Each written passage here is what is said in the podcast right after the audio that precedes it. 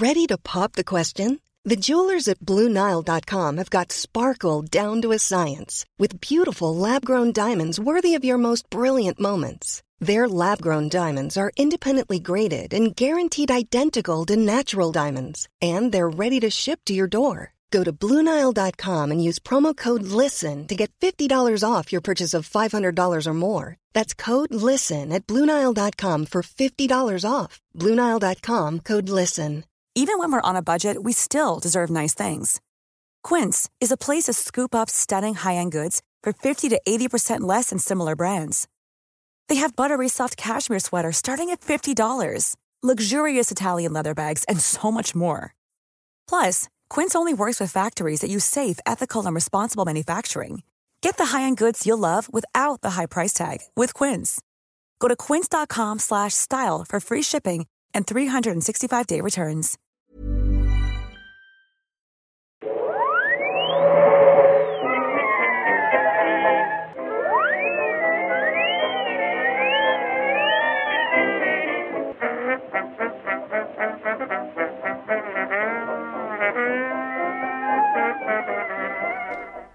Då börjar jag i stort sett bara. Dun, dun, dun, dun, dun, dun, dun, dun, dun, dun, dun, dun. Alltså, jag associerar fortfarande Ticking Noise mer med Harry Potter än det där. Ja, du tänkte typ, alltså den första virala videon. Precis. Nej. Snape. Snape. Severus Snape. Snape. Snape. Severus Snape. Dumbledore! Snape. Snape. Severus Snape. Dumbledore! Okej, Ja, det, var typ, det var typ så roligt vi hade innan internet. jag vet. Men vi har säkert lyssnare här som typ föddes den dagen den lades upp. Ja, den lades upp eh, den 23 mars 2007. Du noterade det. Okej, För att den kom, ja men det blir 10 år i mars. Hej Rainman. Och då kommer bli, det kommer bli helt sjukt. Alltså, det var inte, den är inte ens rolig. Nej, men det var ju sån här, alltså, folk förstod ju inte att man kunde lägga ner dödtid på såna grejer. Det, på, under vår tid var vi, vi ändå del av den generationen, så här, vakna upp på morgonen, gå och jobba, gå hem, drick dig till sömns. Eh, Sen kom YouTube och folk stannade hemma och började sätta upp Nej, Jag vet inte vad de är på. Jag Nej, kan inte ens dra ett exempel. Men det var vi hade, vad hade vi att välja på? Det var liksom, det var den, det var Star Wars Kid och det var, ja, that's it, det var dem. Okej, vänta. Okej, Star... Okej, så vilka virala videor hade vi på den här tiden? Alltså, och när vi snackar Star Wars Kid, alltså det var ju... Du var ju tvungen att ha den på din dator. Alltså, det var ju innan YouTube. Det Ja, var ju så att ja, du hittade den på någon konstig hemsida, kunde ladda ner en MP3-fil eller vad det var. hoppas på att det inte var jättemycket virus på den. Ja, va? precis. För helt plötsligt installerades en massa porrgrejer i, ens dator. och Det var ju inte heller bra. Så att, exakt, jag var tvungen att hitta rätt sak. Så vilka fler av de där videorna fanns? Det var ju någon snubbe som sjöng Aisha. För Aisha, Aisha, Ja, just det. Men är, det, ändå, är det inte YouTube? Oh, Nej, det är Tid. tidigare, för han typ tog ju livet av sig sen för att han blev för... Ja, det vart väl väldigt jobbigt.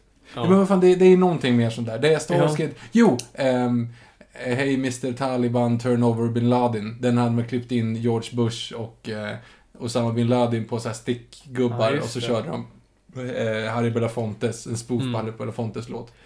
Jag kommer ihåg, du hade några Weird Al Yankovic-grejer som Ja. du hade laddat ner. Gangsters Paradise. Precis, eller inte Gangsters Paradise, Ja, Amish ja, Paradise. Ä- Amish Paradise. Ja, ja, Mm. självklart. Det, Hade du Star Wars också? ja, men den är inte så bra. Nej, men jag tänkte det var inte Star... Nej, Allting men jag, det var inte, och jag kommer ihåg att jag hade låten, men jag hade inte sett videon, eller hade inte videon på, liksom, på datorn, man ska säga. Mm. Så då var det såhär, ja, tänk om man har den, men det är bara han i Obi-Wan Kenobi-kläder som står i en öken. Det händer ju ingenting i den. Nej, och det är ju kejsaren spelar typ orgel eller någonting. Ja, precis. Men, men alltså, Amish Paradise är ju, den är ju riktigt rolig.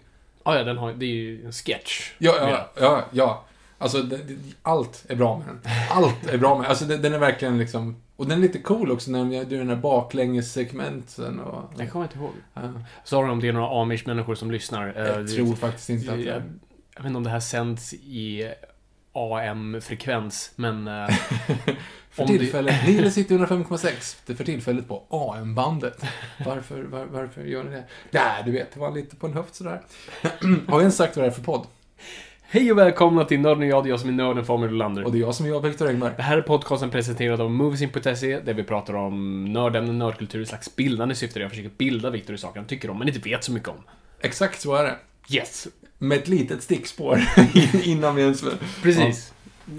Men eh, som vi hintade om i början, ni vet ju vad det här är. Ja. Vad vi ska prata om. Vi ska prata om pojken som levde.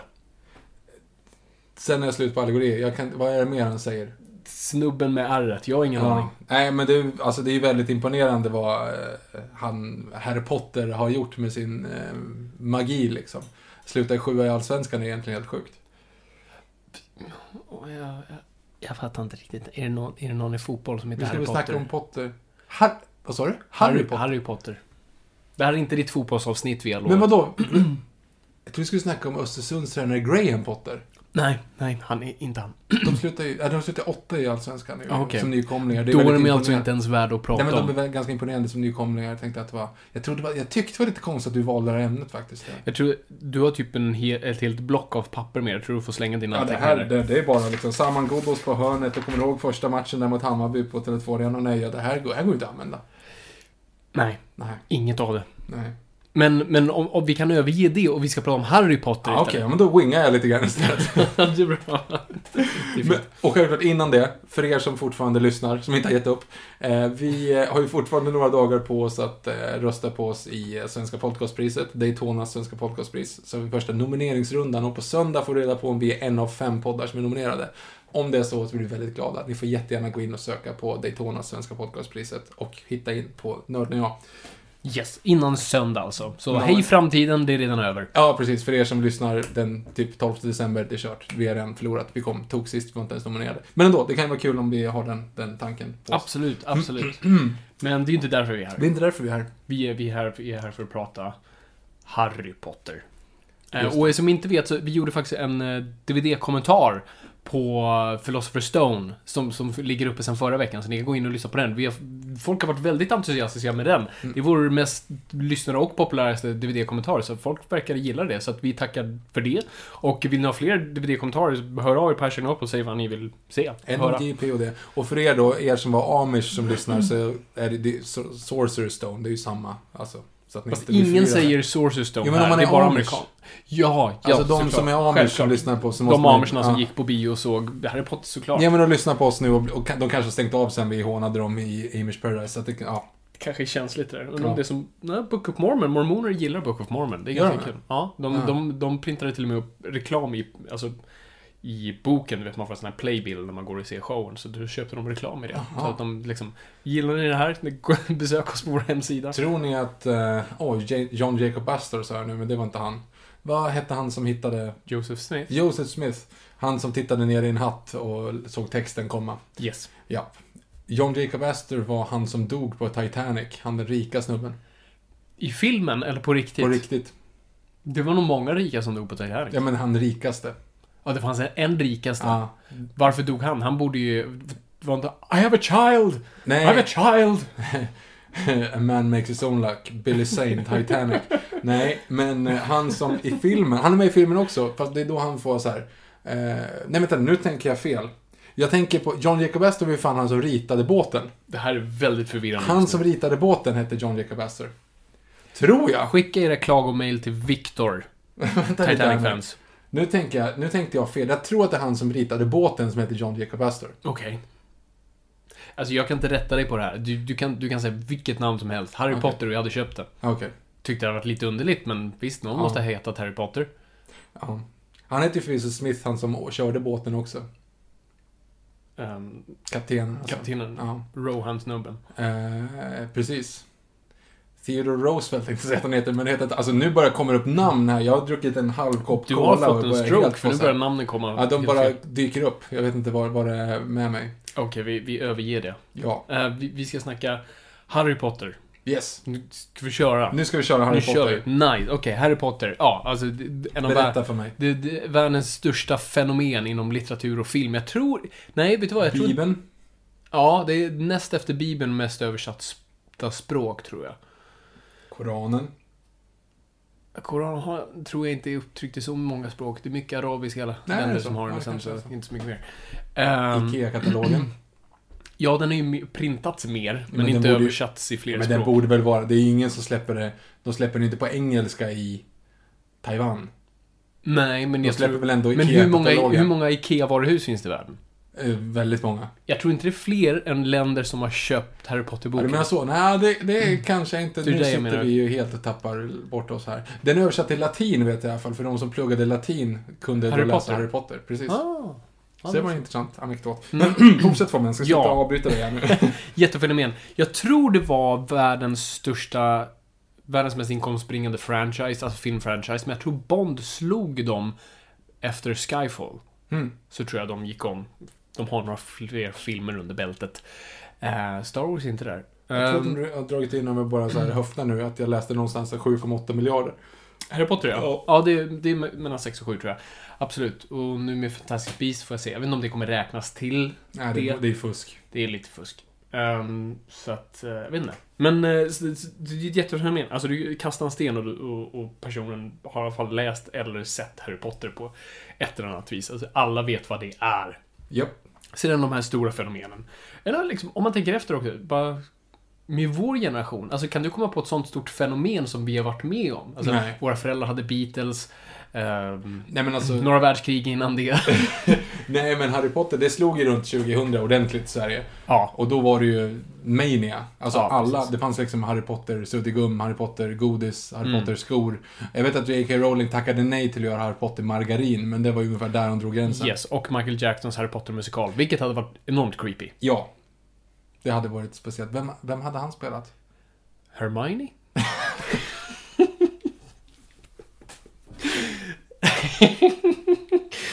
Eller. Dumbledore, någon av de Ja. två. Ehm, ja, nej men så, så alla har ju en koppling till det. Så då vill jag först höra Viktor, vad, vad är din första connection med Harry Potter?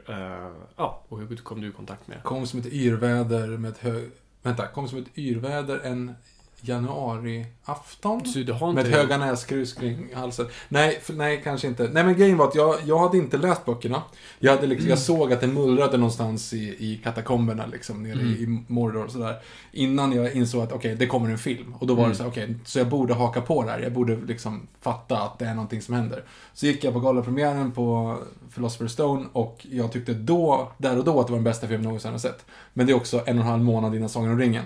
Så att, eh, Ja, det var ju jag. trailern för Ja, ja. Sagan om ringen när man såg den. Inte på galapremiären dock, men... eh, Mm.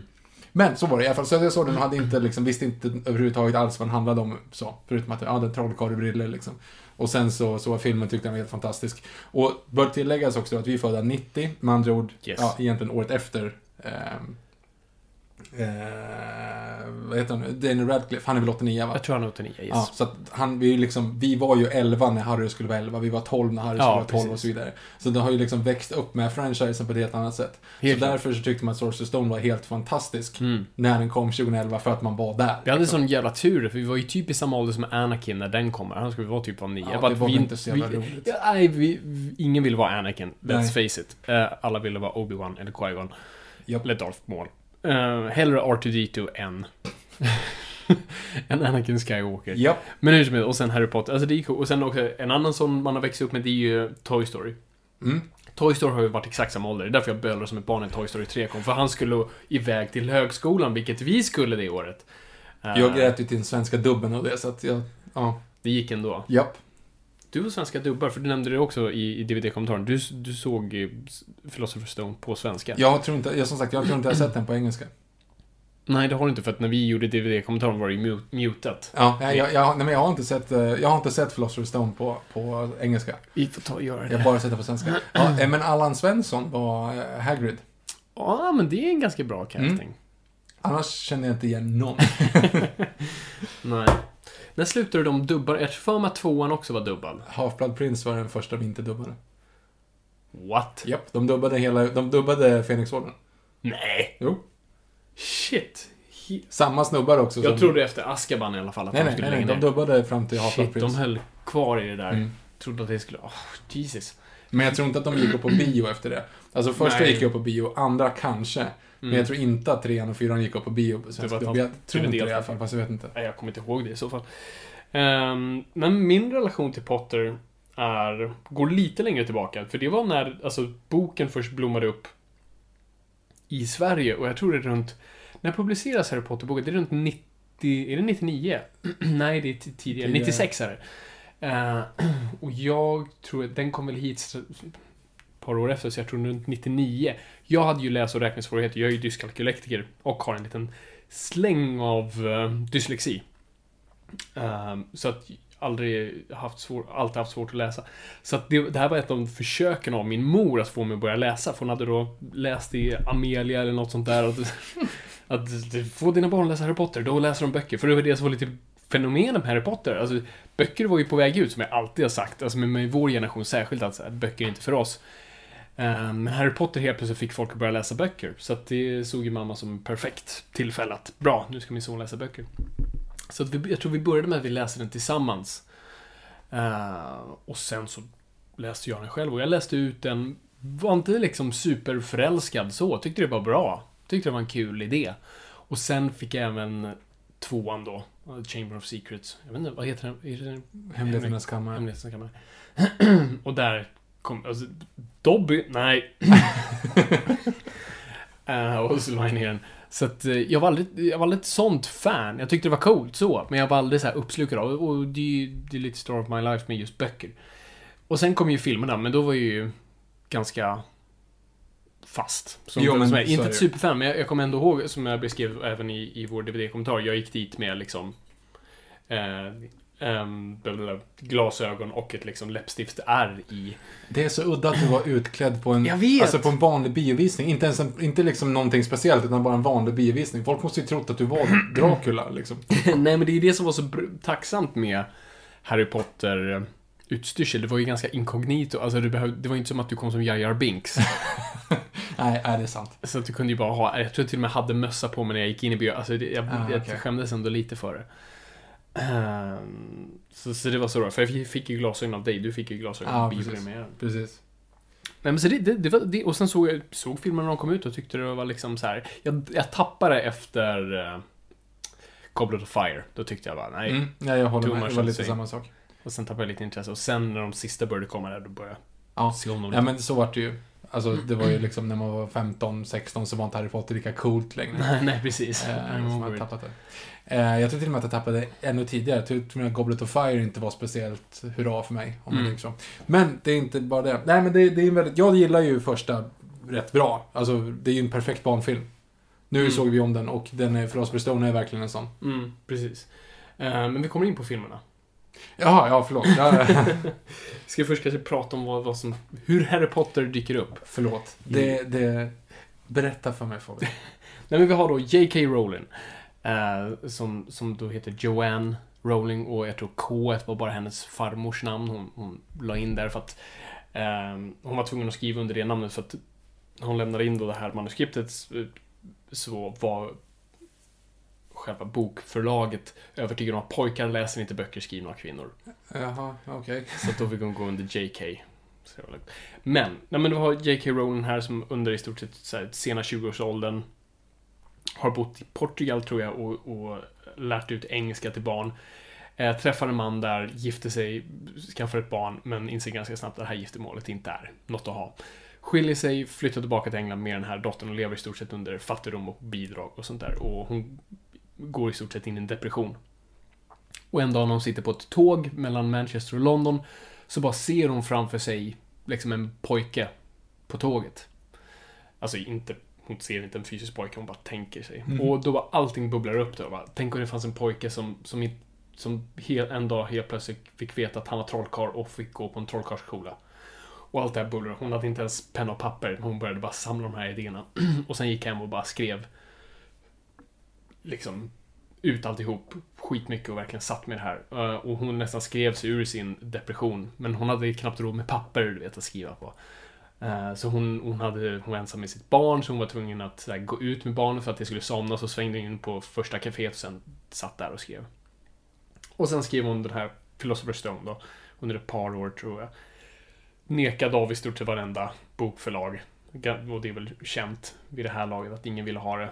Och sen, jag kommer inte ihåg vad, det, vad de heter som hon landar hos. Jag kommer inte heller ihåg det tyvärr. Eh, Men jag tror hon säljer manuset för runt, vad är det, 7000 pund? Ja. Ja. Eller 707 000 tror jag. Ehm, och de säger i stort sett, ja jag- absolut vi köper det här men kom ihåg att du tjänar lite pengar på barnböcker bara så du vet. Tji fick dem. Precis, och sen det blev ett fenomen. Den, liksom, den, hur, många, hur många printades den upp i? Jag tror första upplagan var med sån här, var typ bara tusen böcker och sånt där. Undrar hur mycket det är värt idag? Ja, de specifika special första trycken måste ju vara riktigt bra. Det Liksom. måste vara nästan Action Comics nummer ett pengar snart. Ja, precis. Ehm, Men sen så insåg man Ja, att det är det var hyfsad, en hyfsad hit. precis, det var word of mouth. Och jag tror framförallt amerikanerna som förstod det, för det var amerikanerna åkte till någon sån bokmässa, ett bokförlag och hittade den här boken och sa liksom det här skulle vi kunna pusha. Och, gjorde en ganska stor publicitetsgrej liksom i bokaffärer med trollkarlar och sånt där och verkligen byggde upp en hype runt den här boken och efter det blev det ett stort fenomen. Och, och resten är ju historia. Precis. Så, men du har läst alla böcker, eller? Jag har läst alla böcker.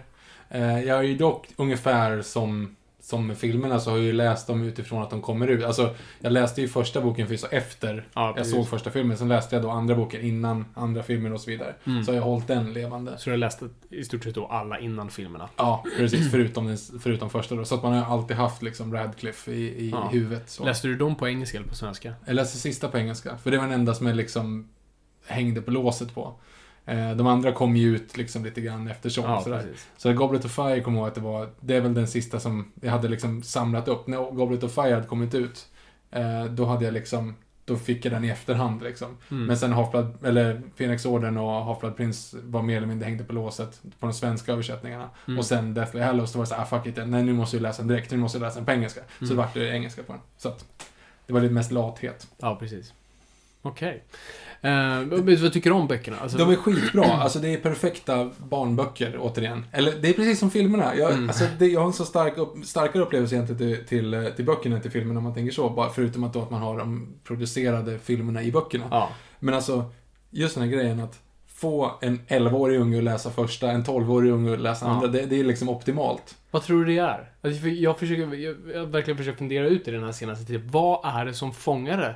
Det är så, det är så normalt fast jättetwistat. Det är, något, så det är relaterbart fast det är liksom, det är någonting du kan fantisera dig bort i. Precis, för att det, det är ju fortfarande lite vanliga skolproblem och lite vanliga, liksom, du känner igen det hela tiden. Mm. Förutom då att de har massa monster och, och Ja. magi, magiska trollformer liksom. Så alla kan relatera. Det var ju det bokförlaget var lite, hade lite problem med. För det här var en barnbok som handlar om att gå till skolan. det tyckte de var lite såhär, vi vill verkligen pusha det liksom. Folk vill ju bort från skolan. Och det var också barnböcker, alltså, bar, alltså barnböcker existerar ju ofta i sina små bubbeluniversum. Alltså om det finns barn i en barnbok och i en serie av barnböcker, de åldras ju inte. Nej, just det. Den här åldras Här åldras de för varje bok och du spelas under ett år varje gång. Vilket också var väldigt ovanligt. Mm. Så det är väl där också en relateringsnivå, att faktiskt växa med karaktärer. Och du känner hormonerna med typ Harry när det är liksom Fenixåren. Uh, det är väl så det fungerar. Alltså, ja men du sätter väl hammaren på spiken där just för att det är, som du säger, det är en normal miljö. En relaterbar miljö med någonting fantastiskt i. Och det kan man ju inte säga om Star Wars på samma sätt. Trots att det finns relaterbara teman. eh, mänskliga teman. Men inte, du kan ju inte liksom säga, ja ah, jag vet hur det är att sitta i en X-Wing. Nej, Nej, men jag nej, vet exakt hur det är att si- och liksom komma för sent till en lektion. Och bli utskälld för det. Mm. Nej, det, det är någonstans som säger som att nu låter det egentligen lite när jag väl säger det, fast det är ju ändå mycket om man slår ihop det. Att var 30 sekund börjar någon att läsa Harry Potter-serien. Det är helt sinnessjukt. Fast det, det är liksom om man tänker så här, ja men 30 sekunder måste man räkna sig hur många minuter, så det är rimligt. Ja. Men det är fortfarande sjukt mycket och tänk då att J.K. Rowling tjänar pengar på det varenda gång. Ja, hon, var, hon fick ju titeln som The First Billionaire Author. Ja, så. Och hon är ju Englands rikaste kvinna tror jag. Ja, det är definitivt. Ja, före drottningen eller något sånt där. Nej men det är ju så, absolut. Alltså, Stephen, Stephen King var väl länge den rikaste författaren. Mm. Men han är väl typ i sandlådan i jämförelse med henne. Ja, nu måste han ju vara det.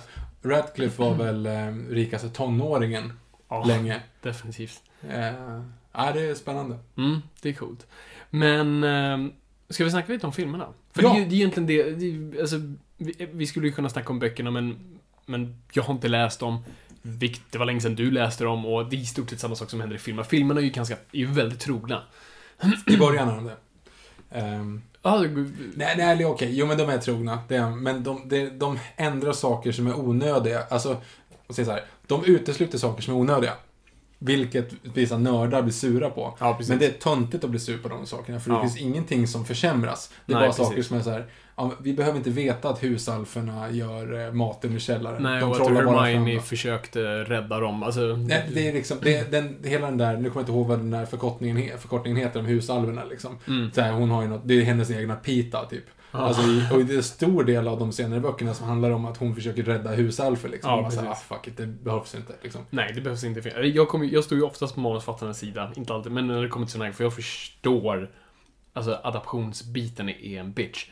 Eh, och särskilt sådana grejer. Alltså ingen gör ju någonting. Och särskilt Steve Kloves som skrev, jag tror alla, förutom, jag tror förutom Fenixorden. Han skrev alla manus och det var väldigt stort samarbete med J.K. Rowling. De mejlade fram och tillbaka hela tiden och de samarbetade väldigt, trots att hon inte skrev manusen. Eh, men han var väldigt engagerad och han verkligen älskade karaktärerna. Och de hade väldigt bra relation. Så att han... Jag litar ju lite på honom där i vad han valde att klippa bort. Jag ser sällan filmer. Jag tror lite i... Ja, vi kommer väl in på det. I um, Half-Blood Prince känner jag att den, den, det fattas grejer där. Den, Men, eh, den filmen håller inte riktigt på samma sätt som den boken. Nej, nej men det kan jag tänka mig. Eh, och jag tror Phoenix-orden är den längsta boken, men den kortaste filmen. Eh, men som sagt, han skrev inte den. Så att, nej men det är klart, i adaptionsprocesser är det ju alltid sådär. Det, man- det man måste komma ihåg, när, alltså manus handlar ju om struktur, det har jag ju pratat om många, många gånger tidigare, som är akter och sånt där. Och, och det är ju det är ett sätt, ett verktyg för att hålla en publik engagerad i två plus timmar. En bok behöver inte göra det. En bok kan du hoppa fram och tillbaka i, i tid och rum och karaktärer för att du är hela tiden... Det är så subjektivt medan film är ganska objektivt. Du tittar på någonting. Medan en bok kan du leva i någon. Eh, och det är därför en film måste hugga bort och strukturera upp saker för att få någon att inte bli uttråkad. Ja. Ja, nej, jag, jag, jag Mm. håller Ja, med. absolut. Det är inte liksom så, Det är några grejer så här som man, alltså jag gillar ändå det. För vi, vi var ju ganska hårda i vår DVD-kommentar. Och liksom, så vi fick lite repressalier så här på Twitter. om Med all rätt, Skrev, ja, med all folk rätt. som skrev liksom så här. För vi sa så att hon gör ju Oculus Reparo till exempel. Mm. Eh, Hermione, Hermione träffar Harry så gör hon så här, men Ja, just det. laga glasögon. Och då så säger vi "Haha, vadå finns det trollformen för det? Men då glömde vi bort att reparo är ju själva trollformen. Och så säger de bara vad som ska repareras. Jaha, så ni inte reparerar hans ansikte? N- nej, precis. Så att de inte säger reparo och så vill säga ja, bara stuvar om hela facet. Nej, det var inte det. Så vi fick ju repressar från Erik Pasyk på, på Twitter. Att dels var det det. Så att eh, vi har Mm. Ja, ganska mycket sådana Det är bra att repressalier. veta. Men vi kan ju gå igenom Philosopher's Stone lite snabbt, men om Mm. ni vill höra en verkligen djupdykning så lyssna på DVD-kommentaren. Precis. Eh, men eh, jag var förvånad över hur mycket jag fortfarande tyckte om den. Ja, jag också. Det är en jättebra barnfilm. För att eh, Chris Columbus som då regisserar den och den andra, han tycker jag har fått väldigt mycket, i alla fall vad jag har hört, liksom, han har fått mycket skit av att liksom, han är den fluffiga. Är den amerikanska regissören som kommer in och liksom gör en amerikaniserad fluffversion av Harry Potter. Men alltså, du måste ju ge honom all cred för det universumet han faktiskt bygger. För att de andra filmerna står på hans axlar väldigt mycket. Det är inte som att de gick ifrån det. Det är inte, det är inte svart och vitt mellan hans filmer. Absolut i ton, men alltså hur saker ser ut, hur liksom universumets regler är uppbyggda, det är ju han. Mm. Eh, och han var väldigt mån om att adaptera materialet korrekt och älskade verkligen boken. Och alla som jobbade med honom hyllar honom till skyarna. Så att jag tycker all cred till honom för det första. Jo, men han får ju ändå barnen, barnskådespelarna att funka. Alltså, det, är ju, han, det är ju han som gjorde då Ensam Hemma också. Ja, precis. Eh, så att han kan ju det där med barn. Ja, de definitivt. Och det måste jag säga, barnen är skitbra castare. Perfekt castade Alltså egentligen. att lyckas få sådana barn som inte sen växer upp och blir horribla rent fysiskt. eh, Men också fortfarande bra. Mm. Eh, Vissa kan ju också växa och faktiskt bli dåliga skådespelare. Eh, Men vi pratar om att säga, vad fan sjukt att ingen av dem fick, fick nå akne eller något sånt. Men jag såg det nu med en intervju med Radcliffe och han och eh, Emma eh, Watson. Watson hade faktiskt ganska mycket finnar. Men tack vare Ja. det så här eh, CG. Ja, med American Werewolf in London makeup så, så var det okej. Men de tydligen hade väldigt mycket akne. Ja, men det, ja, det blir lite, det är inte riktigt så, här, så att det funkar på stora, på stora skärmen så att säga. Nej, och nu på Blu-ray dessutom. Det hade Ja. gått jättebra på en VHS, men inte så mycket annat. Men, eh, nej, men jag gillar den. Alltså, det är ju väldigt mycket, alltså, sak, det går ju väldigt snabbt i början. Mm. Det rullar på som en Disney-film bara. Frupp, vad var det? Typ sju minuter in så var han på Hogwarts. Ja, någonting sånt. Den, den liksom bygger inte mycket. Nej, nej men det är inte intressant. Och det är ingen Nej. som är intresserad som vill kolla på filmen och någon så här. Vi vill inte sitta 30 minuter av, av, nej, men, ja, men precis, alltså, av barnaga liksom. Det är ju ingen som är intresserad av det. Jag tror Nej. att det är väl bara typ fem kapitel in också innan de är i Diagon Alley också Jag i kommer boken. faktiskt inte ihåg. Alltså det går ju jättesnabbt. Ja, det kanske är så. Och där är också saker som de skiter Till exempel att de åker till Diagon Alley. Alltså. Hagrid tar med honom till Diagon Alley. Sen skickar han tillbaka dem till Dursleys typ en månad. Ja. Och då vågar inte de göra någonting typ. Alltså, men det är också en sån här manusmässigt helt Ja, kast. precis. Det är- Liksom. Varför det? Då Ja, ska nej, bara du ska- bort därifrån. Liksom. Precis, nej det är helt rätt. Men som jag sa i DVD-kommentaren, hade, jag hade nog tänkt att så här, en första akt skulle utspela sig utanför Hogwarts. Ja, men då hade du, eller så börjar den på Hogwarts så skiter du i hans origin. Det hade ju varit en bättre början i så fall. Det tror jag inte alls. Tror Du vill ju ha kontrasterna. Det, det, där tar du ju bort det relaterbara. Du, alltså, du men- vill ju inte vakna upp i Middle Earth. Alltså, eller du, om du är i Alltså, där fungerar det. Men alltså, du vill inte för om du vaknar upp på Hogwarts, då är vi i den världen. Då är vi del av ett annat universum. På ett helt annat sätt. Ah, Medan okej. om vi rent subjektivt följer med Harry, då har vi ett helt annat perspektiv. That's why I'm the banker. Ja. Eh, nej men så, så, så jag, ja, jag hade gärna tillbringat faktiskt lite mer tid utanför. Eh, men det är en barnfilm, så att mamma varför trollar ingen? Uh, så att, och barnaga är inte så kul att titta på. Precis. Det är ganska roligt också när de tar den här mytiska delen av det vise sten, att det är egentligen det det handlar om. Mm. Alltihop liksom. Och al alkemister, alkemister. Eh, Niklas Flamel har ju funnits på riktigt, by the way. Jaha. Han är ju en alkemist på 1300-talet. Okej. Eh, alkemist är ju sån här, alltså det är ju, det är ju lite, liksom, lite så här um, quack, quacksalvers, eller vad är det man säger? Eh, här, nej, men... Jättebra uttryck. Jo men, jo men just den här grejen att de har ju fått mycket skit i efterhand liksom, just alkemisterna, för att de försökte ju, många försökte ju då framställa guld. Alltså det är ju, Aha. det är ju kemi innan kemi fanns. Ja, alltså ja, mer eller precis. mindre. De var ju såhär proto-kemister liksom. Mm. Eh, och då är det ju då, det är känt att man letar efter det här urämnet som just kallades det vise sten, som då skulle kunna, folk skulle Aha. få evigt liv och folk kunde förändra metaller och allting. Det här var på riktigt, alltså det man Det här är på riktigt, det här är på riktigt. Och därför är det så här, Nicolas Flamel går ju rykten om att han, att han lyckades framställa det vise sten. Det vill säga den, och då hade han levt för evigt. Alltså att det hade varit så. Och det är det de lever på det här liksom. Det är det, för det, det, jag förstår fortfarande, det är så bra att du förklarar, jag förstår fortfarande inte vad vise sten är för någonting. Ja, Men, men att det- Voldemort det- vill ha den, och that's Ja, it. men det är för evigt liv. Men Mm. så visar det sig att det har han typ ändå via Horcruxen. Men alltså det Mm. handlar om att visa sten i, på riktigt Ja, citationstecken, precis. är, går ryktas som att det är liksom det här ämnet som allting grundas utifrån. Eh, ar, ar, vad heter han? Archimedes? Jo, Archim, Ja, Archimedes. Han Archimedes. var ju typ, han var den första som myntade, han myntade inte visa sten, man minst- myntade det här att alla ämnen egentligen är uppbyggda av de här eh, fem elementen.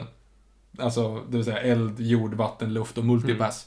Eh, så att, och då är det ju liksom att hur man, man sätter ihop dem på olika sätt så blir det alla metaller som finns. Ja, Och, då, och då kan man till exempel framställa guld genom att då använda ja, multipass. Så att, Så det är i stort sett The Lazarus Pit. typ. Wow. Men Allt det, kan kopplas till Batman. eh, Precis, men det, det, det finns ju inte. Då. Ja, då är det lite jobbigt. Ja. Okej, så det är det det ska vara. Så stenen är typ vetenskaplig i Potter...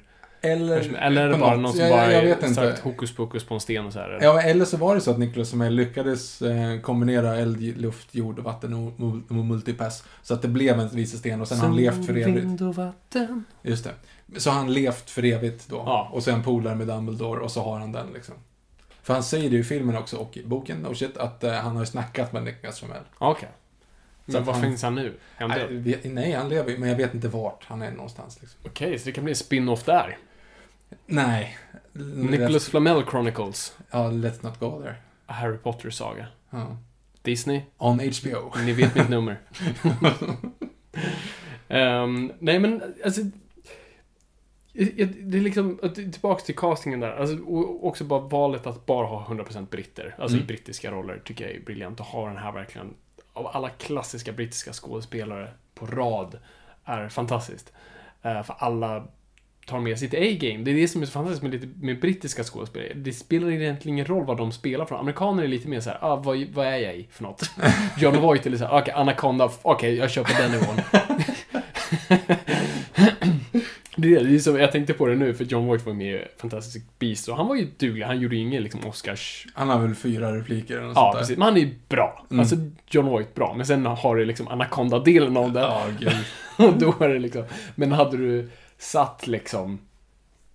Av... Eh, bara för det kommer jag inte på någon brittisk skådespelare. Fick, fick totalt hjärnsläpp. Kenneth Branagh. Kenneth Branagh. Sätt Kenneth Branagh i Anaconda. Han hade liksom vunnit en Oscar.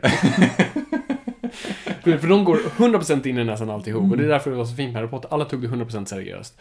Eh, och favoriten är Alan Rickman då, som, som var lite tveksam om rollen, men J.K. Rowling pratade med honom och gav honom i stort sett hela Snapes story. Mm. Så att det här kommer hända och det här är hans bakgrund. Liksom, du är den enda som vet det. Och tydligen un- under inspelningen brukar han använda det liksom leverage.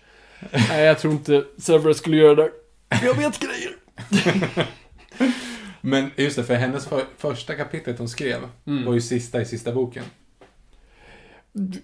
Enligt eh, den där. Hon hade liksom sista Ja, hon hade kapitlet. sista sidan. Alltså, ja, eller sista kapitlet. Okej. Alltså, spoilers. När, hon, när de är på tågstationen och han släpper iväg Ah. sin son och säger liksom Albus Severus Snape. Mm, precis. Eller Severus Potter. Mm. Eh, your, your name after the two greatest wizards ever, eller något sånt där. Ja. Och så är det ju Malfoy där också. Ja, och sen är ju Ron och Hermione tillsammans. Och hon ansvaras Virginia. Alltså, hon hade det målet från första början. Mm. Hon skrev hon sju böcker för att komma dit liksom. Precis. Och Så- hon hade ju... Ja, förlåt. Nej, så hon hade ju den liksom i ett kuvert in i ett Alltså, bankvalv. kassaskåp någonstans liksom.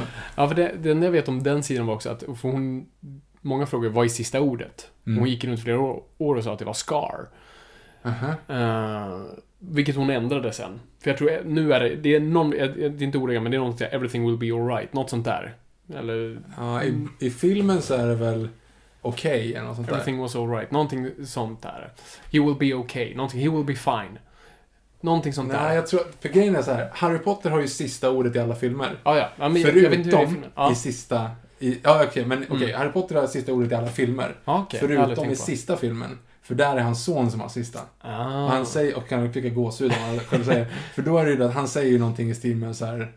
You'll be right, och då säger han Mm. I'll be right. Alltså någonting sånt. Ja, okej. Han svarar på vad Harry säger. Och sen går han på det fan tar över liksom Ja. manteln Så då blir det som att det Ja, blir det är en sån. Ja. Det är lite coolt. Ja, jag tror, för det var någonting sånt i boken. Eh, för det är någonting med att liksom, eh, Harry Potter scar hadn't hurt in 19 years, so he, he knew everything would be fine. Något sånt där. Ja, men det, det är säkert. Mm. Jag kommer inte ihåg vad det är. Nu har jag visserligen läst den relativt nyligen, men jag Mm. kommer inte, fan inte ihåg sista ord. Men Nej. i filmens Ja, sista ord är i alla fall eh, Albus Severus Potter som säger det. Precis. Ehm, ja. Och sen, det jag tycker är kul med, alltså första filmen hade inte så mycket tid i post, så att alla CG-grejer är ganska dodgy. Det är inte så bra. Alla praktiska grejer är fantastiska. Eh, jag bara älskar när Hagrid dyker upp för första gången på sin motorcykel. Mm. Alltså det gör de på riktigt, så att säga. Eh, det hade lätt kunnat bara ha en CG Hagrid Let's, di- dit kommer vi med Fantastic Beasts kan jag säga. Ja, gud ja. Vi avslutar också det här självklart med en Ja, vi ska liten recensera. sen- semirecension av. Fantastic Beasts. precis, vi kom från IMAXen precis. Precis. Ehm, nej men så, så det finns, nej men och, och den, resten är bra pacad. Jag tycker den har perfekt balans mellan mörker och ljus och spänning. Eh, Tredje akten är väl lite såhär... Mm, Det är det som är problemet. För, första en och en halv timmen av filmen är skitbra. Mm. Sen faller det när de ska börja eh, tv-spela sig igenom alla de där Mm. grejerna. Typ när de går in till Fluffy andra gången, då tappar filmen. Ja, precis. Eh, yes, ja, men ska, ska, vi- ska vi, Vi går vi, går vidare till Chamber of Secrets. Yes. Ehm, och den, den var ganska kul att se om nu också, för den hade jag heller inte sett sen, sen den kom ut. Och det var också så här, ja men det här, det här är bra. Alltså, inte lika tajt som första kanske. Uh, jag, jag tror att det är mycket Dobby i det faktiskt. Ja, det är mycket Dobby. Det- men det, vad som också det händer saker hela tiden därför. Den är väldigt mycket så här. allting är så fantastiskt hela tiden. Den är he, hela tiden bara kastar saker på skärmen. Eh, det är högt tempo, saker händer och bara tju. Eh, Så man blir väldigt stressad av att se den. Den, den, den andas väldigt lite. Eh, och Dobby som karaktär är inte så kul där. Han blir, blir bättre senare. Mm. Eh, han är mest irriterande. Han, de stryker typ honom. Han kommer inte tillbaka med sista filmen. Mm. Jag vet manusfattaren hatade honom. Ja, jag Eh, förstår det. Först. Också han blev besviken på hur han såg ut. Han tyckte inte CG'n var så bra. Så han, så han ville typ, han, han jag tror han fan var det? När, han skulle komma, när Dobby sen skulle komma tillbaka skrev han honom under en trappa i skuggan. Nej, men, så nej, JK var tvungen att säga bara, nej men vi, ah, han kommer spela en stor roll sen, du måste liksom visa honom mer. för han är ju typ inte med. Han, det är ju han egentligen som ger järgräset till Harry i I fyran. bok, ja just det, och nu är det Longbottom. Ja, Ja, precis. sådana grejer. Så jag förstår att manusförfattarna Ja. hatar honom. Jag kommer nu att säga allting på svenska för att det är så jag har läst dem. Just det. Som Tom Dodler till exempel. Tom Dodley istället för Tom Riddle allt sånt där. Men, men alltså det finns inte så mycket att säga om eh, eh, Chamber of Secrets. Den har bättre tredje akt tycker jag. Eh, spännande med basilisken. Mm. Inte för att blanda ihop med basilusk som var små vårtor som kunde växa på jobbiga ställen när man var liten. Eller med ödlan basilisk. Som kan springa på vatten. let's go with that. Stryk det jag precis sa. Ja, Okej, för, för mig är basilisk då top of mind en ödla. Som då heter basilisk på svenska som de har döpt om. Okej. Gillar, du, gillar du ödleporträtteringen i den filmen? Det är en skäggis. Eller hur? Va? Inte, nej, det är trean det är en skäggis som ligger på ett bord. Jaha, jag, jag, just, jag tänkte på basilisk när den är Det rolig för dig som ödlefan. Det är ju en, en orm, eller ett monster. Ja, ja, men jag tänkte... Eh, Just, alltså man har ju lite problem med att allting är så jävla convenient i, i just Chamber of Secrets. Okej. Alltså till exempel när de kommer ner till Basilisk, alltså för det första, ingen dör. För att det är alltid någonting som är lite speciellt. Men det är sant, Så ingen här- dör. Dock var det väldigt så här, traumatiskt och mörkt just att alla blev så här stel, alltså Jo, stela. men egentligen skulle de ju dö. Alltså alla har ju turen att råka se, Hermione ser genom en Ja, just det, den spegel. ena och, fotaren. och fotar den och de där ser den genom head, Nearly Headless Nick. Alltså du vet, Mm. det är mycket sådana saker som gör liksom att säga, ja nej jag dog inte utan bara svimma. Vänta nu, nu måste jag kolla. De ser basilisken, eller hur? Basili ja, Var, springer den omkring på Hogwarts, den eller? åker genom rören i väggarna, typ. Men den är ju enorm. Jag vet, den har väl växt. Inte vet jag, de säger ju det, för han hör ju, Harry hör ju ord, eller folk som pratar i väggarna. Ja, precis. och då så har han sprungit, springer han efter Han kan väggarna och prata lyssnar med liksom, för ormarna att han är så. en snake charmer. Ja, exakt. så heter det inte. Eh, vad heter det? Ormtjusare. Nej, men alltså vad, den, vad de säger. Han kan prata med ormar. Ja, Flickan som kunde prata med ormar. Mannen som talar med ormar. Pits, pits, pits, när de blir arga. Caesar Milan, du har inte kollat på Dog Whisperer? Jaha, det, jo, okej. Det- Vi är där. Mm. Mm. Nej, men det han lär sig. Han nyper dem ju. Eller han liksom knäpper med fingrarna och så, pss, pss, så här, för att de ska, det är typ som motsvarande vargar.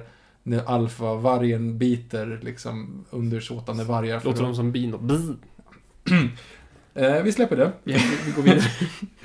Ehm, Now for something completely different. Mm. inte, jag tänker så här, det finns några saker som man tänker på. Mm. Dä- Däremot att det är så, här, så pass convenient då att det, allting är... ehm, Allting är bara perfekt. För ingen dör för att de ser igenom sig helt på osannolika saker. Till exempel när Fawkes kommer, när han möter basilisken, så säger ju Tom Dodler då liksom så här. Riddle. Ja, ja men, han, Tom, Voldemort. Dolder. Jag tror han heter Elvis på... Eh, ehm, alltså Tom Elvis Riddle typ på spanska för att få det som... Eh, Va? Ja men för att få Elvis, för att få in... Jaha, för att få in det för ett han ska akronym. Precis. För att det ska bli liksom Je suis, eller fan spanska, franska. Elvis. Ja, Underbart. jag får inte något sånt. Skitsamma. Eh, jo, att då när han är nere i basilisken och så kommer Fawkes, eh, fågeln och så bara Ja men basilisken kanske inte har några ögon men kan fortfarande höra dig! Eller känna lukten eller vad det är. Ja, just det. Du vet, allting är så här perfekt träffat. Och sen med facit på hand, när det visar sig att eh, dagboken är ett horrocrux. Mm. Det, det var, tycker jag var coolt. Fast, ja, jo men det är coolt. Det, är tycker liksom- inte jag känns convenient. Det känns bara som... Det känns naturligt. Nej, men det är convenient att det råkar vara så att han sätter en basilisk-tand i det. Och det visar sig sen att typ det enda som kan förstöra. Ja, ja, eh, horocrux är det- basiliskgift och eh, svärdet, Gryffindors svärd. Det finns typ det. två saker i hela världen och så råkar han då precis Sitta bredvid de sakerna. Och det är så han typ strä, så sträcker sig i mörkret och råkar få tag i en, en tand och så bara sticker han i dagboken. Det är sant. Är det därför Harry inte blir blind för att basilisken inte har några ögon? Ja. Så det är ögonen som gör dig blind? Vart har du varit de senaste tio minuterna? Om du tittar i ögonen på en basilisk så dör du. Okej, det var det då. Det är bara- Men inte en spel, så det är lite Medusa-aktigt här. Ja, det var ju det jag menade med att de har sett honom genom spöket eller sett honom genom Jo, jo, kameran, det sett förstod honom- jag också, men jag ja. tänker bara om du bara ser den. Ser den i ögonen. Ja, Okej, ser den över. Och det är det jag menar, när Fawkes kommer ner då, då skär ju Fawkes Ja, ut precis. ögonen på den. Och då säger ju Tom Dodler, Riddle, Elvis. Ja, Nu heter han Elvis. Elvis säger ju då i alla fall liksom så här, ja men nu har han klöst ut ögonen ur honom, men han kan fortfarande lukta det, säg till dig. Hade han inte sagt det, då hade ju Harry stått där och blundat på att bli Mm. uppäten. Vad hade hänt? Vad var... Vad var för jag är korkad nu och jag kommer inte ihåg någonting. Ehm, vad är Voldemorts motiv i Chamber of Secrets? Alltså, är det, ser vi Voldemort som han ser ut där? Är det så han tänker att han kommer se ut om allting hade gått A-OK? Eller Nej, är det, bara liksom ung en... Voldemort. Ja, jag vet att det är en ung Ja. Voldemort, men är det liksom... Vad hade varit... Vad ville han... Vad gjorde han där? jag har Nej, men- sett alla Harry Potter-filmer på det också. All en blurr. Jag har inte sett det på länge som helst, men det jag för mig, det är väl att han vill återuppstå. Alltså, han... Ja, precis. Men varför är han ung? Är det för att... Nej men för han skrev ju det, han, det Horcruxet blev ju, och den tror jag, nej vänta lite här nu. Var fan kom dagboken ifrån? Han, alltså han, Horcrux, det blir ett Horcrux när han dödar någon. Ja. Så Ja, precis. Ja, så att den här ringen är ju när han dödar sin farsa har jag för mig. Mm. Och så är det ju lite olika sådana olika saker. Ja. Men vad fan är det i dagboken? Det borde man ju kunna. Det borde man Han har ju dödat någon uppenbarligen när han Yes. hade den i närheten och var i den åldern, men jag kommer inte ihåg vad. Nej. Inte jag heller. Okej, vi lämnar det. Vi lämnar det. Och han vill bara leva. Det, det är ganska simpelt. Precis, och då har ju Ginny suttit och så här emo-skrivit i den. Just det. Så att hon, Är hon typ besatt av honom, eller vad är det? Ja, hon är väl kär, inte vet jag, hon är väl kär eller något. Alltså hon skriver ju massa saker i den så att han svarar liksom. Det är typ som dåtidens Siri. Ja, precis. Det är Fast- så det fungerar. Lite mer avancerat svar antar jag. Yes. Ehm, ja, nej men ska vi gå vidare till nästa? Ja, jag måste bara få nämna, Kenneth Branagh är ju fantastisk. Han är, alltså, jag älskar Kenneth Branagh. Alltså, jag, Verkligen. jag har en sån man-crush på honom. Allt han gör är bra. Alltså, även de dåliga sakerna är såhär... Hi. Han har gjort Anaconda som sagt. Varit liksom. Exakt, det hade varit fantastiskt. Nej, han är underbar. Mm. Och även som den här väldigt pompösa Ja. karaktären. Och ju, framförallt är just den, den här, eh, vad är han såhär, Who are you? Mm, Så här, Det är, så, And who am I? Ja. det är som bra skådespelare. Alltså, Ja. det, faktiskt, kolla på hur han gör det. Ja, det, bara det. För det är en löjlig scen som man lätt hade kunnat kasta bort sig. Men han gör det så genuint bra. Det är ganska sorgligt. Han hamnar väl på, den karaktären hamnar på någon sån här sinnessjukhus. Jag Bara vet sitter inte där och inte kommer ihåg någonting. Nej, jag vet inte. Jag Ja, just det, för att han, han har ju alltid gjort den. Han har ju aldrig gjort någonting själv. Han har ju bara Nej. tagit historier av andra och sen så fått dem att glömma dem liksom. Och Precis. så backfire för att Ron har eh, conveniently en, hel, en hel eh, ett helt år har han en trasig trollstav. Precis. En grej det är dock- också det är väldigt convenient att, att den verkligen så här byggs upp för den. Och att ingen har sagt åt honom, det måste vara livsfarligt att han Ja, går exakt. omkring. Det är ungefär som att komma till varenda lektion i ett år så här. Fabian, har du inte med någon penna? Nej, jag har glömt den. Och aldrig köpa en ny penna. Ja, precis. Eller bara gå till en skyttebana med pistolen vänd åt fel håll. Alltså, Ja, eller det. Ja, ja, det är sant. En annan grej som jag tänkte på när jag läste eh, Chamber of Secrets. Det var att den är fel tidsmässigt. Den är uppfackad tidsmässigt. I första boken, då berättar de hur Dudley kastar ut sitt Playstation. Han får ett Playstation Ja. i, eh, i födelsedagspresent i första Mm. boken. Och då tänkte, då, så, jag läste den här typ 2000, så Mm. tänkte det var ju ganska, liksom, det, det är ju logiskt. PS2 var ju dock runt hörnet där. Ja, runt 2000. men, men jag läste den 2000 och tänkte ja men Playstation, det var lite Mm. roligt att de slängde ut den. Så läste jag andra boken direkt efter. Då har ju Nearly Headley Snick har ju sitt eh, dödsdatum-party. Ja, okej. Och, Just det. och då står det på tårtan att han dog 1492. Med andra ord så utspelar sig det 1992. Med andra ord så är det fyra år innan Playstation, boom! Hela serien är overklig. Vad gör vi här? Ja, det, jag vet inte. Tack Europa. Eh, kul att ni lyssnar, kul att ha lyssnat. Kom ihåg, ingenting är för nördigt. Ja. ja. ja. Nej men i alla fall, det, så det, det, det it's, a, it's a glitch in the matrix. Ja, Ring J.K. Rowling. Nu- lynchar vi Du istället. måste skriva en second edition. Rätta dina fel. Mm. Alltså, det är synd att de skippade John Cleese i de kommande filmerna. Ja, han försvinner helt. Ja. Men Nearly Headless Nick har en jättestor roll i boken, tvåan. I tvåan. Ja. Och Peeves the Poltergeist, någon sån här ond typ snubbe. Eller någon som är. Han är också helt skippad i böckerna. Mhm. Men eh, för det här partyt. Det är ju en ganska så grov grej de snackar om. Han, eh, han blev ju ihjäl, han blev ju dömd till döden. Mm. Och så hade bödeln en slö, ett slött svärd. Sam, Ja. De högg honom 47 gånger och missade fortfarande så här, typ en decimeter av halsen. Eller en inch, säger de. Ja, Så det är precis. 2,5 centimeter är det som skiljer liksom, han från att vara med i huvudlösa Ja, föreningsklubben. det, precis. liksom, så han går omkring och är nearly headless. Och anledningen till att han blev dömd till döden var att han skulle skicka en så här tandreglerarformel på en kvinna och så gick det fel. Det är kul. ja, det är lite kul. Nice. Ska vi gå vidare till... Vi går vidare till den bästa Harry Potter-filmen. Ja, det är väl det. Den, den klassas väl som det. Eh, och med all rätt, tror jag. Eh, mest för att de, de bytte ju helt spår här. med, med regissör. Alfonso Cuarón. Alfonso Cuarón, som vid det här laget bara gjort Ito Mama Tambien. Har du sett den, Victor? Eh, nej, jag vet, men jag vet vad det är för någonting. Ja, det är i stort sett en coming of age story med ja, alltså stenkåta tonåringar och en 30-åring. Och det är bara liksom... Det är Sexiga. Ron, Hermione och Dumbledore. Nej, men det, det är det som är så fascinerande. Och så, um, så producenten, nu har jag glömt bort han som, Heyman tror jag, han som producerar alla Potter-filmer, tyckte han var ett så här skitbra val. För att han förstod på sig eh, tonåringar och JK bara, go for it. Och jag förstår, för nu när jag ser filmen, vad börjar filmen med, Viktor? Han sitter under, Han sitter under ett täcke. täcket med en ficklampa. Exakt! Eller ja, vad han nu gör. Och lyssnar på om någon ska komma in på hans rum. Ja. Det, och Alfonso Cuarón är så mycket för subtext. Det, alltså, för jag förstår inte vad den scenen gör. Nej, nej, det gör Mer än att det är en ingenting. superallegori för, Ja. ja, you know what. Vitt sken, alltihop. I'm just putting it out there. Det är en Ja, jätteweird scen Så kommer väl, Uncle Veron kommer väl in och han bara så lägger sig ner fort Ja, och låtsas sova. Muffin! och så stänger han dörren och bara hoppar han upp igen och in under täcket Exakt. Just det, ja just det. Där har du det. Ja, Så att, eh, det, tyckte jag, det. det tyckte jag var jättekul. Ehm, Nej men Alfonso tyckte jag drog in en, bara, alltså, han verkligen var en sån fin övergång från det ljusa till det mörka. Eh, och allvaret, och, och framförallt hur han bygger ut världen på ett väldigt bra sätt. För det här bestämmer de sig för att, för att eh, Columbus Harry Potter-filmer, du förstår inte plats, hur platserna är kopplade. Var exakt är Hagrid, eh, var är det här rummet i förhållande till det och var i salen. Alltså det, slottet och, och bara hela området kändes väldigt så här, klumpigt ihop så att du får ingen känsla av miljö. Vilket jag tycker är väldigt viktigt i eh, det är så briljant av Sagan om ringen, du börjar med kartan. Ja, ja. Så här, så här ligger allt till. Mm. Så. Eh, och du har liksom de mörka bergen i bakgrunden och du fattar var du är någonstans, typ. Det gör du aldrig i Harry Potter, men här har du väldigt många svepande bilder i Mm. Azkaban.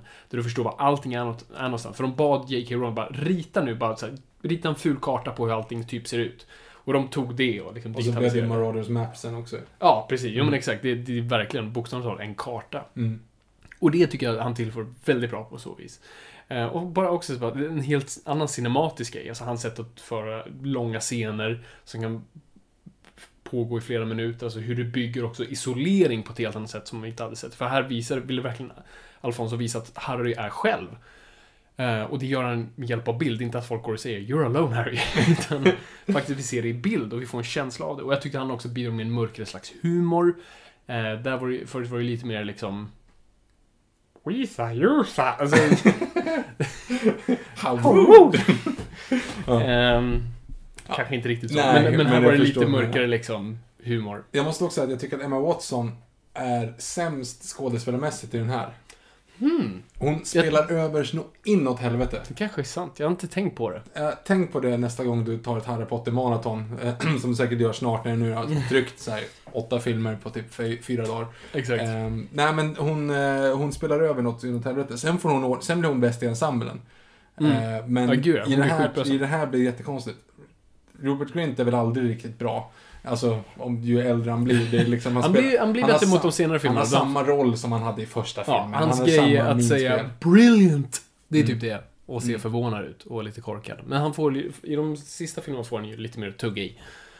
Lite roligt också. Det är en, en till grej som är stilistiskt lite intressant mot Mm. eh, de tidigare filmerna. Om du tänker på det, nu var det ju inte riktigt så, för jag såg, eh, när vi såg Chamber of Secrets, äh, vad säger jag, eh, första filmen, Philosopher's Stone, Mm. då har ju typ, det är någon scen när, när Ron har typ skjortan lite snett. Så. Mm. Men annars har ju alltid alla slips och liksom snyggt och så. Men i, eh, i Prisoner of Azkaban, då har de ofta så här, men du vet, uppknutna slipsar och det hänger lite så här. Precis. Så här. Alltså Och- de klär sig normalt. Exakt, och de har normala kläder. Ja, ja just det. Ja, det Ibland. har de ju en del. Ja, Eh, så, och det var första gången vi såg det. Nej men det precis, för jag för mig också att Quaron sa det till eleverna så här: okej, här har ni era kläder, se på dem lite som ni vill. Så vissa hade du bara slipsen typ runt huvudet. Andra hade de väldigt, så här, Mm. väldigt fixade. Så, att det, var, så det blev en väldigt mix. Vilket är bra, det är ju så tonåringar gör. Och ser du brittiska eh, skolelever som har uniformer, när de liksom lämnar skolan, då ser man ju att allting bara hänger hejvilt. Eh, två riktigt bra trivia-grejer Mm. på den filmen är ju dels då att Coron bad, för att liksom lära känna karaktärerna, att Mm. de skulle känna sig själva, de skådespelarna, så bad han ju alla tre, alltså alla tre huvudkaraktärer, att lämna in en rapport om sin egen karaktär. Skriva ner en rapport om sin egen karaktär. Eh, Emma Watson lämnade in 16 sidor, ah, Hermione-stil liksom. Eh, Radcliffe lämnade in en sida och Rupert Grint lämnade aldrig in någonting. Ja. Det var, liksom, det var så perfekt träffat på sina karaktärer. Och sen också då som, som Melody, som Lovelin pratade om på Comic Con under Harry Potter-panelen Mm. som var, vi var på. Det är ju just att eh, under liksom storyboard-arket så sa Quaron då när dementorerna kommer till Mm. Hogwarts-expressen, då ska det vara allting runt omkring ska förändras. Ja, och då sa, han, då sa han liksom everything is, everything is changing, it's turned, everything turns to ice. Mm. Så här. Och då var det som att, då, tänk, då tittade storyboard-artisterna på honom och säger Va? Ja, Okej, om du vill det. Och så kom de tillbaka en vecka senare, då hade de ritat ögon som regnar från, från himlen liksom. No, no, no, not ice! Ice! Bara, yes. No, ice! så att han menar is och de fick lite ögon. Precis, typiskt att man inte, man vill inte vara otrevlig. Eh, precis. Bara- Det, det är ju väldigt mysko liksom. Ja, fine, han är weird. Han hade masturberingsscen i Harry Potter, okej fine. Let's go with it. Jag har sett Paul Thomas Anderson, det här kommer bli jättebra.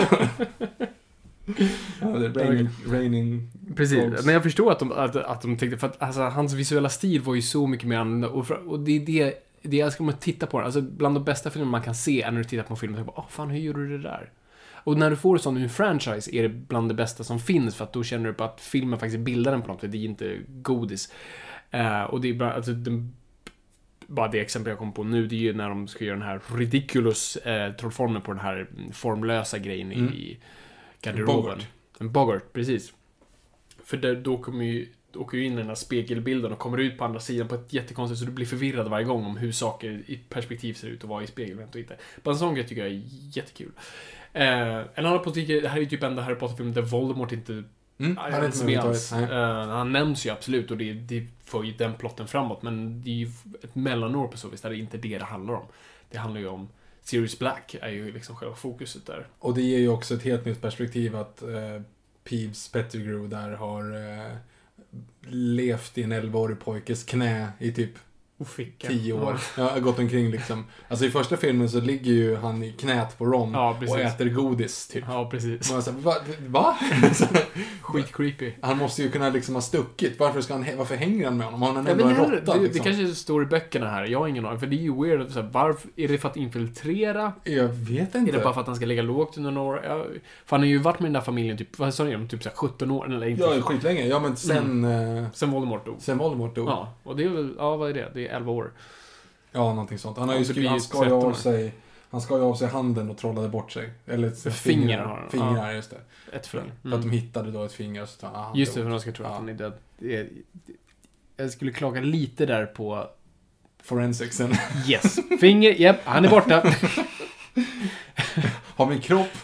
har vi en kropp? Vi har ett finger, kom igen. Men då så. ja.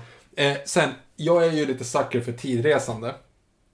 Problemet med den här är ju alltså, det funkar skitbra i den här filmen, det gör den här Mm. filmen jättebra. Absolut. Tidsresandet. Men Mm. det fuckar ju upp hela storyn. Det fuckar upp allt, för att då är bara såhär, varför använder du det här hela tiden? Men grejen är, det är ganska intressant. Jag gillar den här typen av tidsresande kontra till exempel Tillbaka till framtiden. Mm. För att det är ju fortfarande en tidslinje. Ja, precis. Och sen, alltså vad de, vad de än gör, Ja. så blir det ju samma sak som de Ja, är. För det är en loop, för de börjar ju, du vet, de börjar när de vrider tillbaka klockan. Dumbledore går ut, ur Mm. dörren stänger, och möter dem igen. Mm, precis. Och säger liksom, we done it, done what? Ja. Goodbye.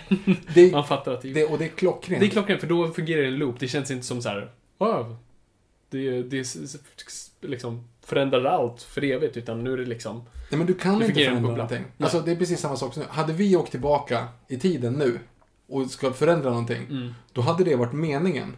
För att Ja, vi är precis. ändå här.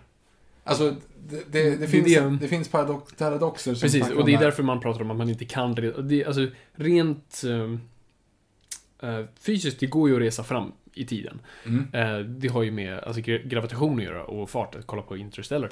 Ehm, så att skulle man till exempel, man brukar jämföra, sitter man på ett tåg som kan- åka nästan lika snabbt som ljusets hastighet runt jorden, då går ju du en helt annan tidsrum än de på vanliga jorden. Så att när du åkt typ i två timmar så har jorden åldrats ett antal år. Du kan inte resa tillbaka i tiden för det är den här teorin, om du åker tillbaka och skjuter dig själv.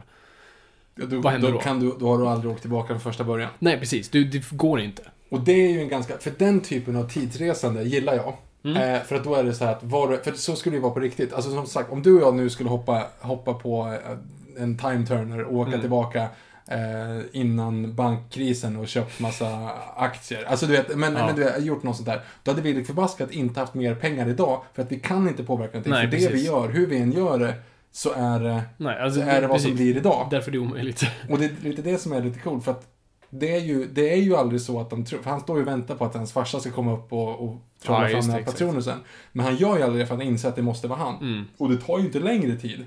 Nej, jämfört precis. med den första versionen, bara att det känns som det tar längre Exakt. tid. För att det var så, ja, det, Mm. det kändes som det. Tills han kommer på då vad han är för någonting. Mm. Så att han själv utvecklar, ja, det, jag gillar det. Jag gillar det konceptet. Det, det enda är inte, just de här tidsresa, det är lite som, eh, vi kommer prata om det i Fantastic Beast, alltså eh, transportering. Mm. Ehm, hur man använder viss slags magi som är väldigt lägligt, men också det finns inga konsekvenser för det. Och det här, det finns säkert i böckerna, men jag tycker mycket av magin i de här grejerna är, det finns inga konsekvenser. Till, till Avada Kedavra Mm. är också så här, varför går inte alla hela tiden och skjuter loss den där? Alla går hela tiden och skickar små, eh, ser ut som elstötar och så här, ut, Ja. Alla så borde bara Avada Kedavra, Avada Kedavra, alltså bara helt... Det kanske framgår i böckerna att det är så här, men det här skulle jag vilja ha. Nej, när du kör ut den, du är typ förlamad i tre dagar. Ja. Alltså du vet, det, det, det, alltså, det, det finns lite så här, jag tror att jag kan höfta nu, så Mm. snälla, ragea inte för hårt. Men jag tror att det har att göra med ungefär hur avancerade trollformer är. Alltså, alla är ju magiska. Du kan Ja, ju. Harry kan ju trolla bort det där fönstret till exempel. Ja, Men precis. genom eh, staven så kanaliserar du magin liksom. Mm, så att det är lite svårt. Eh, vilket de inte riktigt följer nu i Fantastic Beasts, om det inte ska vara så att den, att den trollkarlen är jättestark. Som jag gör tror det är så ju starkare, för är, Dumbledore använder ju väldigt sällan stav Precis, men det är ju det i alla fall de ska göra då. Och Avada, Avada Kedavra, vilket jag har en teori om, som säkert också är ute, men det är Okej. jätteroligt. Vi kommer fram till det Let's sen. Eh, det är ju en, eh, det är ju väl en så pass avancerad eller svår teknik att du Mm. måste säga det. För att det är väl olika steg. Lätta grejer kan du göra utan stav, utan att Mm. säga någonting. Och sen så liksom kan du göra med stav utan att säga någonting. Sen måste du göra med stav och säga vad du ska göra, så att säga, beroende på hur stark du är. Till exempel då, så när de skickar så här blixtrar och grejer på Mm. folk. Då är det väl inte Avada Kedavra, alltså det är inte dödsgrejen, det är ju andra saker. Men Crucio och Avada Kedavra Mm. eh, säger de ju. Precis. Varenda gång de gör den. Så det kanske är någon sån här typ så här trolla, eller svimma. Mm. Svimma grejer de skickar. Jo men precis, grejer men varför inte Avada Kedavra, om du kan den, Det go är for it. skitjobbigt att hålla på. Avada Kedavra, Avada Kedavra, istället för bara skjuta, skjuta, skjuta, skjuta, skjuta. Ja, fast du, i alla fall var tredje, kom igen. Göm dig bakom en stolpe Jag bara så, och kör. Men, och, men Okej, det är inte vad bara... spelar det för roll då? Om du står, om du, det är om du tänker i, i Mm. uh, Order of the Phoenix, när de står och kastar grejer på varandra. Om de hade, de träffar ju Sirius Black att han liksom, och så försvinner Ja. han då. Då är det kanske, han kanske bara svimma. Han dog ju Men ändå, Ja. det kan ju ändå vara att han, du förstår grejen. Nej, det kanske liksom det är ju en curse, alltså dödscurse. Ja, jag vet. Eh, Men han säger ju inte det. Eller säger hon det? Beatrix Lestrange. Beatrix Lestrange. hon säger Avada. Hon säger det, precis. Så hade hon träffat med den första så här blixtgrejen bara, då Ja. kanske han bara au. Och då så Ja, han precis. typ, och då, sen hade hon kunnat gjort Avada Kedavra. Ja, för, ja, absolut, absolut. Om du står i närstrid och folk står och kastar Ja, det går jätte- jättemycket att Men jag tycker tänka på. folk kunde fortfarande gjort lite mer. Ehm, och, för det är också problemet just att det fin- just det, det är inte bara det, men det är just att det inte finns några konsekvenser för det. För att när du avfyrar en pistol, den kraften kulan utför får du tillbaka i rekyl. Japp. Det är exakt samma kraft. Japp. Och jag har tänkt på det allt mer och mer. Allting vi gör, och det är ingen revolutionerande tanke alls, utan jag har bara varit besatt lite av det, just hur allting har konsekvenser oavsett vad. Alltså allt har en lika stor konsekvens vad den gör. Det finns fysik. Precis. Men inte bara fysik, men alltså allting, bara allting du gör, allting du säger. Det finns en reaktion på allting som är oftast lika stark. Ehm, och det är oundvikligt. Det finns ingenting. Alltså det finns ingenting bra som inte har någonting lika dåligt som ligger bakom det. Och så, så är det bara. Jag kan inte komma på någonting som är Det finns, det finns inte... Det är så. Godis, som vi sitter med här nu. Det finns inget godis som är perfekt, som är gott och nyttigt. Utan äter du mycket godis så kommer du få diabetes. För det är så det, det, är, så det är utformat. Det finns ingenting positivt som inte har så mycket negativt med sig. Så någonting som är supergott är ofta superonyttigt. Någonting som är skitäckligt är ofta supernyttigt. Alltså du vet, Ja, du- allt sån här balans finns Ja, fy överallt. fan, vilken nega negativ tanke. Det fanns en sak. Det fanns ge en... mig en sak i världen som är så positiv. Som, jag kan komma på en sak, men börja du. En sak. Yes. Cheeseburgaren innan de höjde priset på dem. När den kostade 10 spänn på McDonalds, då var det ändå så här. 10 spänn, inte mycket pengar, fortfarande god, det är värt att bli fet. Nu kostar den 13, det är lugnt. Det Alltså, är, hell no. Balansen är tillbaka. Men äh, aloe vera kan komma, det är en sån här supernytt, det är en sån här supergrej som fungerar överallt. Men jag vet inte om det är så här, är taggarna giftiga? Jag har ingen aning. Alltså, du kan inte säga så här. Det, det, du, Vadå? det, det, här är, det här är inte okej. Det här, det, nej. Var inte okej i det? Jo men vadå? Det, det, är ju så, det här är ju helt sjukt negativt. Du framstår ju som värsta ultradeprimerad, liksom ingenting är positivt. Jaha, nej, om, det- vadå? det- om du läser en bok, om du läser en bra bok, Mm. vad är negativt med det? Jag har slösat tiden. Nej men vad fan? Tiden försvann. Ja, men jag, då har jag, jag har lämnat en del av mig själv i tid. Jag är nu närmare... Förlåt, jag menar inte att låta så nihilistisk men, det okej, här. men om du säger så här, om du får välja mellan att titta in i väggen i två timmar Mm. eller läsa en bok som du lär dig saker om i två timmar. Jag skulle då- läsa en bok, absolut. Ja, men då har du väl ändå tjänat någonting på de två timmarna. Det, det måste ju det är pros and cons. Conen att du slösar bort två timmar av ditt liv, vilket är, let's face it, det är inte så hemskt. Nej, liksom. nej. Nej, men jag kör- Då borde väl ändå ha Men jag betalar. Jag Ja, betalar. fast du kan inte säga att du betalar i tid. Okej, sex. Hur mycket, tid, hur mycket betalar du tid för det också? Det gör man väl? Nej, beror på hur lång tid. Ja, vad fan. Okej, men, nej, men förlåt. Men du kan ju inte värdera din tid så. Är, det, är du så rädd liksom, Nej, det- för att bli gammal att du liksom två timmar Nej, är borta? Du har rätt, med de grejerna är det svårt att hitta någonting. Alltså, och jag menar inte att saker... Det kom mer negativt nu när jag sa det än vad jag menade. Jag bara menar att det finns en reaktion på alltihop. Okej, när du tittar på... Ja, eh, kom när du tittar på Citizen Kane, Yes. vad, är- vad är nackdelen? Jag tycker inte det finns någon där, men alltså... Absolut, med sådana grejer så är det väl kanske mer... Är den inte bulletproof, fine. Men ändå saker som inte är konstruerat av människan själv. Okej. Så är det... Okej. Så att du menar att de som verkligen, verkligen tycker om morötter, de ljuger? Ja, just det. Ni lögnare. Ja, de blir orange efter ett tag, så att det är... Folk gillar rödbetor och pissar rött. Alltså... Allt med måtta. Ja, hur som helst. Sorry, jag menar inte att göra någon... någon... om, om det är så att ni tappar all livsglädje, Och, hör av er på hashtag Toypod. och det vi pratar om nu är alltså varför man inte använder Avada Kedavra ofta i Harry Potters Det roliga nu, jag jag har gett alla i stort sett anledningen att sluta lyssna på den här podcasten. Bara, ah, han har rätt, jag slösar min tid på det här. Okej, F- så- fortsätt. Det är i alla fall, okej, det jag ville bara komma till är att som sagt, som pistolens rekyl så känner jag inte samma sak i trollformer. Att det inte finns en konsekvens till saker och ting. Mm. Det är det enda. Därför har jag svårt att köpa ibland lagarna och reglerna kring magi. Och där, jag håller med dig till 100% förutom, eller till 99% förutom att jag menar att det inte riktigt så här, det är inte konsekvenser utan det är snarare att det, det är ehm, inkonsekvent. Snarare. Mm. Alltså till exempel, varför blir det en stråle mellan Harry och Voldemort? Ja. Vad är det de kämpar med egentligen? Ja, är de exakt. starka eller tänker de eller, eller Mm. viftar de eller håller de emot? Vad är det En som är jobbigt när de... Ja, men vad är det som är jobbigt med dem när de står sådär? Mm. Och varför skickar de inte bara curses på varandra Precis. genom bollar som vi gjort tidigare? Jag gillar inte den grejen heller, just med strålar och Nej, blixtar och den, den, jag, jag tycker att det är väldigt svagt faktiskt. Jag förstår att delen. visuellt är det ganska, liksom måste man ha någonting, alltså man kan inte ha allt. Alltså, det är ju det som gör, som jag pratade om tidigare, alltså fighten mellan Sauron och Gandalf är cool, för att det är bara, det känns som en kraft. Alltså det, det, du ser ingenting. Eh, För jag tror när Gandalf typ ligger i hans skägg typ uppe i hans ansikte. Det är det som är Ah, en jag kraft som här, drar honom. Eh, Det tycker jag är coolt, men jag förstår, du kan ju inte ha Alltså det hade sett jättelöjligt ut om hela Harry Potter-serien bara folk står och viftar. Ingenting händer. Eh, Dock tycker jag det är kul med de här små blixtrarna och sånt där, kan se rätt effektivt ut. Men just Mm. med de här strålarna, Strålarna mot varandra. där det verkligen är rött och grönt, lasersvärd-style. Men då blir det ju att, att det ska ju komma ut, ut ur eh, hans trollstav så kommer ju de som Voldemort har dödat i ordning, i bakvänd ordning. Va? Eh, när han står så här så öppnas ju Voldemorts stav, typ vad fan det är. Så då kommer ju spökena från de som han har dödat fast i reversed order. Är Liksom. det det som sprutar ut? Människorna kommer ju ut, han pratar ju med dem. Voldemort? Nej, Harry. Ut, när de står där, Just så kommer ju liksom den senaste de dödade och så bakåt. det. Just det, så, ja precis. Ja. Mm. Jag vet inte vad det är, men okej. Ja, men det, så det är sådana bitar jag blir ibland lite såhär äh, det där är ganska tråkigt, men jag förstår att man inte gjorde någonting annat. Fast, ja, jag vet inte, bara någonting annat än bara de där strålarna. Ja, det hade varit sjukt. Men nu, vi pratar ju från början om tidsresor i alla fall. Just det, vi är på Askeban. Ja, men det, det som det egentligen handlar om där, det är ju att på något sätt de, de har målat in sig i ett hörn för att de kan alltid åka tillbaka och rädda allting.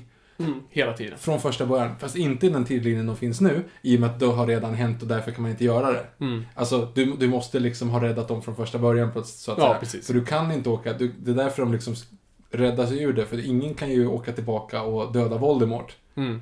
Eh, innan han dödade Harry, Harrys föräldrar. För att då hade inte de, Nej, precis. då hade inte Harry existerat Nej, på det sättet. Så då hade allting försvunnit. Alltså det, Precis. det finns liksom ingen riktig sån lösning. Men Det borde ju hypotetiskt kunna göra det. Ja, det är ju som Looper-grejen. Du åker, du, liksom, du tar en person. Vad är det? De, du såg Looper, va? Ja, med dig. Ja, de tar ju en person och han, de tar honom från dåtiden och hugger av hans lemmar så han börjar tappa i nutid hans liksom lemmar. Ja, just det. Eh, den biten. Det är lite den Fast aspekten. egentligen inte, för då skulle han aldrig haft dem första början. Nej, precis. Det är ju det som, det där inte fungerar. Men Mm. det är ju det som är, det är ju tidsparadoxer. Därför inte det kan, det är inte fysiskt möjligt. Men jag hade bara velat där att den där amuletten, de var såhär, åh det här är för farligt, krossa den. Det, men det måste finnas fler. Och Om Ja, det exakt. om- Det så- i butiken. Om, ja, men, hon fick den där också Ja, men precis. Om det finns något, om det finns en möjlighet att åka till resa i tiden. Är det, det bästa sättet man kan utnyttja den är att ge en plugghäst sin chans att få fler läx läxor. Alltså det är ju liksom... Du ska ju ge den till Ron. Nej, du ska typ ge den till ministeriet som kan åka tillbaka och rädda människor. Eller förhindra katastrofer. Eller tippa trav. Alltså det kan ju Mm. vara vad som helst. Nej, det är faktiskt helt rätt. Tippa trav, ja du fattar. Okej, nog om tidsparadoxer. ja. Ehm, Hur funkar död, by the way, i Harry Potter-universumet? Varför, varför blir här spöken? Och är de spöken? För du vet, när man ritar av dem i, i eh, tavlorna. mm. Vi pratade lite om det här i DVD-kommentaren också. För de som avmålade tavlorna, de lever ju. Det är ju de. Yes. Och de kan ju kommunicera med varandra. Det är ju ibland de så här skickar iväg. Kan du bara lämna det här meddelandet till någon och så går de iväg. Alltså, de, de är ju interaktiva. Precis. Som andra ord så, om eh, Dumbledore var avmålad på en tavla, Yes. då hade jag kunnat säga till Harry direkt bara, du, ej, det var inte, det var meningen. Mm. Det var inte Snape. Mm. Det hade varit jättemycket Det enklare. hade varit mycket enklare. Men, Och samma sak, varför vissa, om vissa är spöken liksom, det finns säkert någon anledning till det också, men så här, men det är ju lite cop-out liksom att, ja nej men han var inte riktigt klar med livet. Nej, precis. Ja men tro, vadå, tror att någon- Harrys föräldrar var klara med livet liksom? Ja. ingen är. Ja, nej, det är det är ju väldigt sant. Men, eh, men på Askerman och tillbaka. Effektmässigt, jag tycker fortfarande det är lite CG. Mm, alltså, de dementorerna, är, alltså det är coola designer på grejer, men vissa är lite såhär, nej. Man ser var de lägger typ krutet. Jag tror varulv, varulven är ganska okej ändå. Jag gillar inte riktigt designen på varulven. Nej, jag gillar inte heller designen på Men den. eh, den är ju schysst, gjord. Och transformeringen är bra. Det är väldigt så här American Werewolf nästan. Eh, Så jag Mm. gillar De hade ju kunnat de hade liksom, de har fucking ringwraith. De hade kunnat gjort eh, dementorerna. Det är det man ser sen i Fenixorden när de kommer tillbaka. Då har de ju designat om dem. Mm. Lite mindre ringwraith och lite mer typ mumier. Svarta mumier. Eh, men sen tycker jag, det som är så bra med den, att när den är så mörk så har den perfekt humor på rätt plats.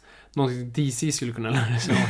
Alltså det är tillräckligt bra humor på rätt placerad, rätt ton för att det fortfarande inte ska kännas så här death and gloom. Alltså, alltså det känns inte som det är i Werner Herzogs huvud, utan faktiskt, ah, det är lite glatt här då och då. Ehm, och det tycker jag är bra. DC Mm. skulle kunna lära sig utav det. Och sen också på tal om tid, alltså tid är ju ett uppenbart tema i filmen. Alltså vi ser klockor hela tiden och tid nämns hela tiden och tid är någonting som... Så att här börjar vi få liksom lite av en aspekt av saker börjar ticka ner. Eh, nu är det inte lika kul längre. Vi, nästan, den här filmen nästan kliver över till en andra akt i Potter. Mm. Fast han nästan blev uppäten av en stor jävla orm i förra. Så. Jag vet, alltså det börjar ju inte just från första början. Nej. med en liksom parasitsnubbe sitter i bakhuvudet på en annan kille. Mm. Och det som var som fästingskräck. Ja, precis. Det är, det är borrelia utan dess like. Ja. Och en medelålders man fastklädd. Men ja, men på Azkaban, vi gillar den. Jag gillar den jättemycket. Eh, jag jag, tror- jag jag tror- fortfarande att det är den Jag bästa tror det är min favorit också. Mm. Jag, jag, gillar att titta på den. Det är den jag sett mest av och jag gillar liksom... Nej, det är... Gary Oldman är fantastisk. Gary Oldman. Jag älskar Gary Oldman. Ehm, och nej, som sagt, alltså när man gör en film som gör en så här film... Alltså när filmintresset växer igen. Alltså via en sån blockbuster tredje delen av. Alltså sånt är så kul och tacksamt. Och sen har vi Goblet of Fire. Det var Yes. väldigt kul att återbesöka den här, för det var som sagt den här jag tyckte minst om. Mhm. För att, och, och jag tyckte bättre om den nu. Jag upp- uppskattar den betydligt bättre nu. Men, men problemen kvarstår de jag hade först och det var liksom fortfarande Harry är fortfarande förvånad över allt. Och det är lite såhär, kom igen Harry, du har varit här i fyra år i den här världen. Alltså, du slutar Ja. med det här, wow. Alltså, du vet. Ett tält och så är det stort What is that? Ja, ja men precis så här. Och, och det är lite mycket så här, skeppet som är över vattnet är under vattnet. Ett litet tält är stort inomhus. Alltså det är mycket sådana där, bara så här, det är weird för att det ska vara weird istället för att, ja, det är Mm. sådana grejer jag kan ibland störa mig på. Men framförallt att Harry är fortfarande förvånad. Bara liksom, kom igen, du har, du har varit där ett tag. Ehm, så det, de grejerna liksom består. Um, men men det, det jag gillar med den på ett vis är, och det som slog mig nu var, för problemet med de tidigare Harry Potter-filmerna, och det sa vi i DVD-kommentarerna också, han har alla pengar i världen, de bästa vännerna, alla älskar honom, eh, rektorn älskar honom, lärarna, eller inte förutom Snape då kanske, men liksom han har all de bästa förutsättningarna att göra Mm. bra ifrån sig. Mm. Så han hade så mycket motgångar medan när tredje akten går igång. Han måste liksom döda en basilusk, blisk, eh, Freud. Eh, och eh, getingman, eller fästingmannen. Eh, absolut, det är ju utmaningar, så det tar jag ingen ifrån. Men alltså, han har de bästa förutsättningarna och i en film så är det oftast ganska jobbigt att skriva för du vill ha en person som har motgångar, som har brister. Och Harry Potter har inte så, så mycket brister i alla fall i de första tänker man. Han är ganska ändå, liksom, happy-go-lucky guy. Men här börjar the doom and gloom komma och Harry börjar fatta att liksom, för det första att det här börjar bli ganska illa och det börjar bli ganska jobbigt. Men också att han är inte populär längre. I Mm. Goblet of Fire blir han ju faktiskt ganska hatad första gången. För han blir impopulär, han har ju droppat, eller de tror ju att han har droppat sitt namn i The Goblet of Fire. Och då börjar ju folk hata honom för det. Och folk älskar ju istället eh, Robert Pattinson, vad fan heter han? Cedric. Cedric. Eh, så han är inte så populär. Och det tyckte jag var faktiskt en väldigt bra grej i Mm. Goblet of Fire faktiskt nu, nu när man såg den. Eh, bara, bra, det är faktiskt riktiga motgångar. Eh, och Harry måste faktiskt kämpa och han måste växa som person.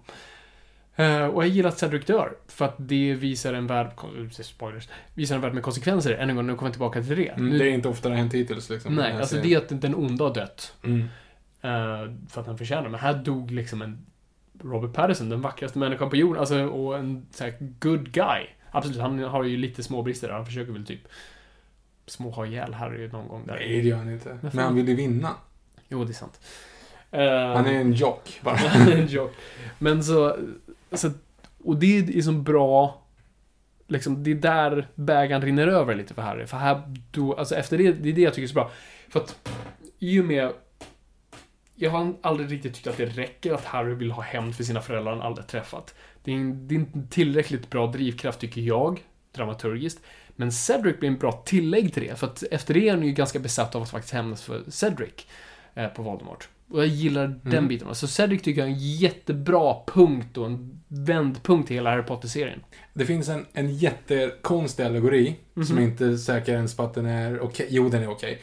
Så här, eh, alltså Harry Potter, det jag producerar på Harry Potter, det är ju att det har varit ett helvete för 11 år sedan.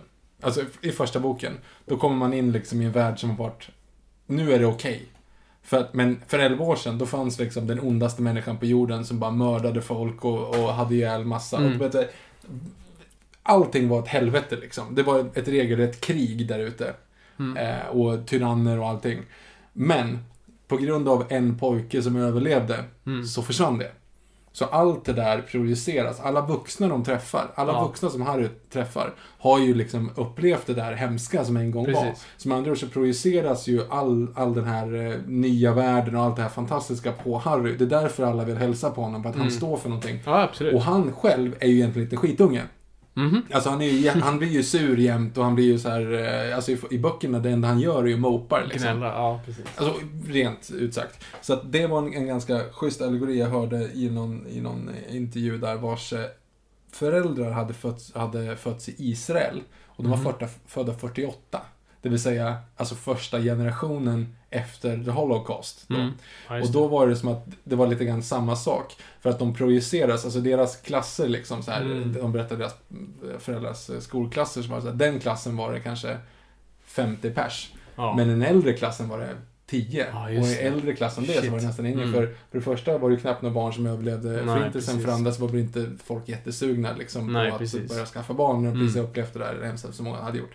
Eh, så att denna generationen som växte upp, som föddes efter förintelsen, Mm. fick ju allt det här projicerat på sig. Ja, ni är det nya, ni är det liksom. Ja men precis, och de kunde ju, det kan man ju inte leva upp till.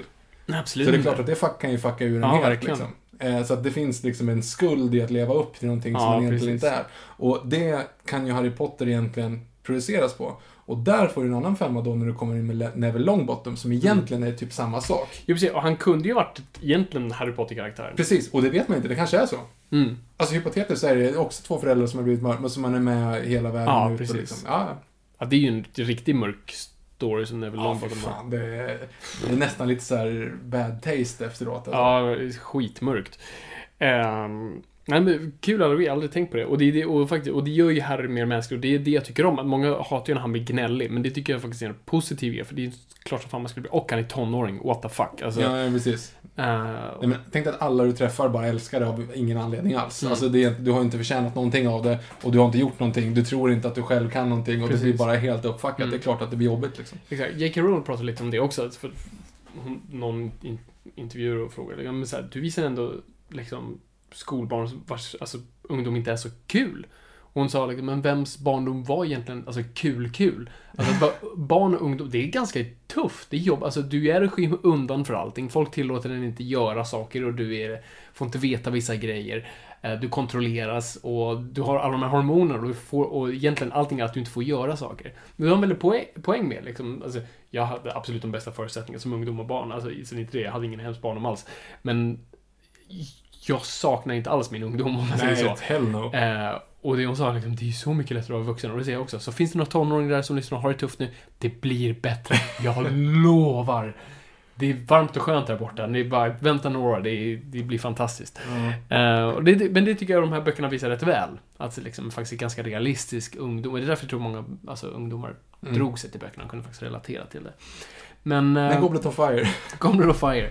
Eh, så, men, och, det är, ju- och i och med det så är det också, jag tycker det är bäst skolkänsla i det. Här känns det faktiskt, det är mycket skola här och det är mycket just det, mycket hormoner och mycket kärleksdrama och mycket liksom backstab, alltså det är sådana här löjliga grejer som lätt händer. Sa han det till dig?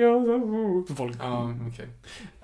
Jag håller, jag håller kanske lite med om just det, men vi ser inte riktigt skärmen. Jag tycker inte att den här är speciellt bra. Och det handlar ju mest egentligen om att, samma sak som vi pratade om förut, det är inte förankrat i någonting som är greppbart. Till exempel att det dyker upp sådana saker. De, de tar ju upp saker som de glömmer. Till exempel Mm. det här om poängen till olika skolhusen som kom upp i första filmen. Ja. Det glöms ju bort sen. Det Det, är det, skiter man ju helt ja, liksom. Nu är det dock en annan tävling i fokus här. Men det är det jag menar, Mm. för den kommer från ingenstans. Oh, the Triwizard Tournament! Ja, precis. Ja, Den är som- här. Vi har aldrig hört talas om det tidigare. Och de säger så här, och det här året är det på Hogwarts. Det kommer vara helt fantastiskt. Mm. Det är två andra skolor förutom dem.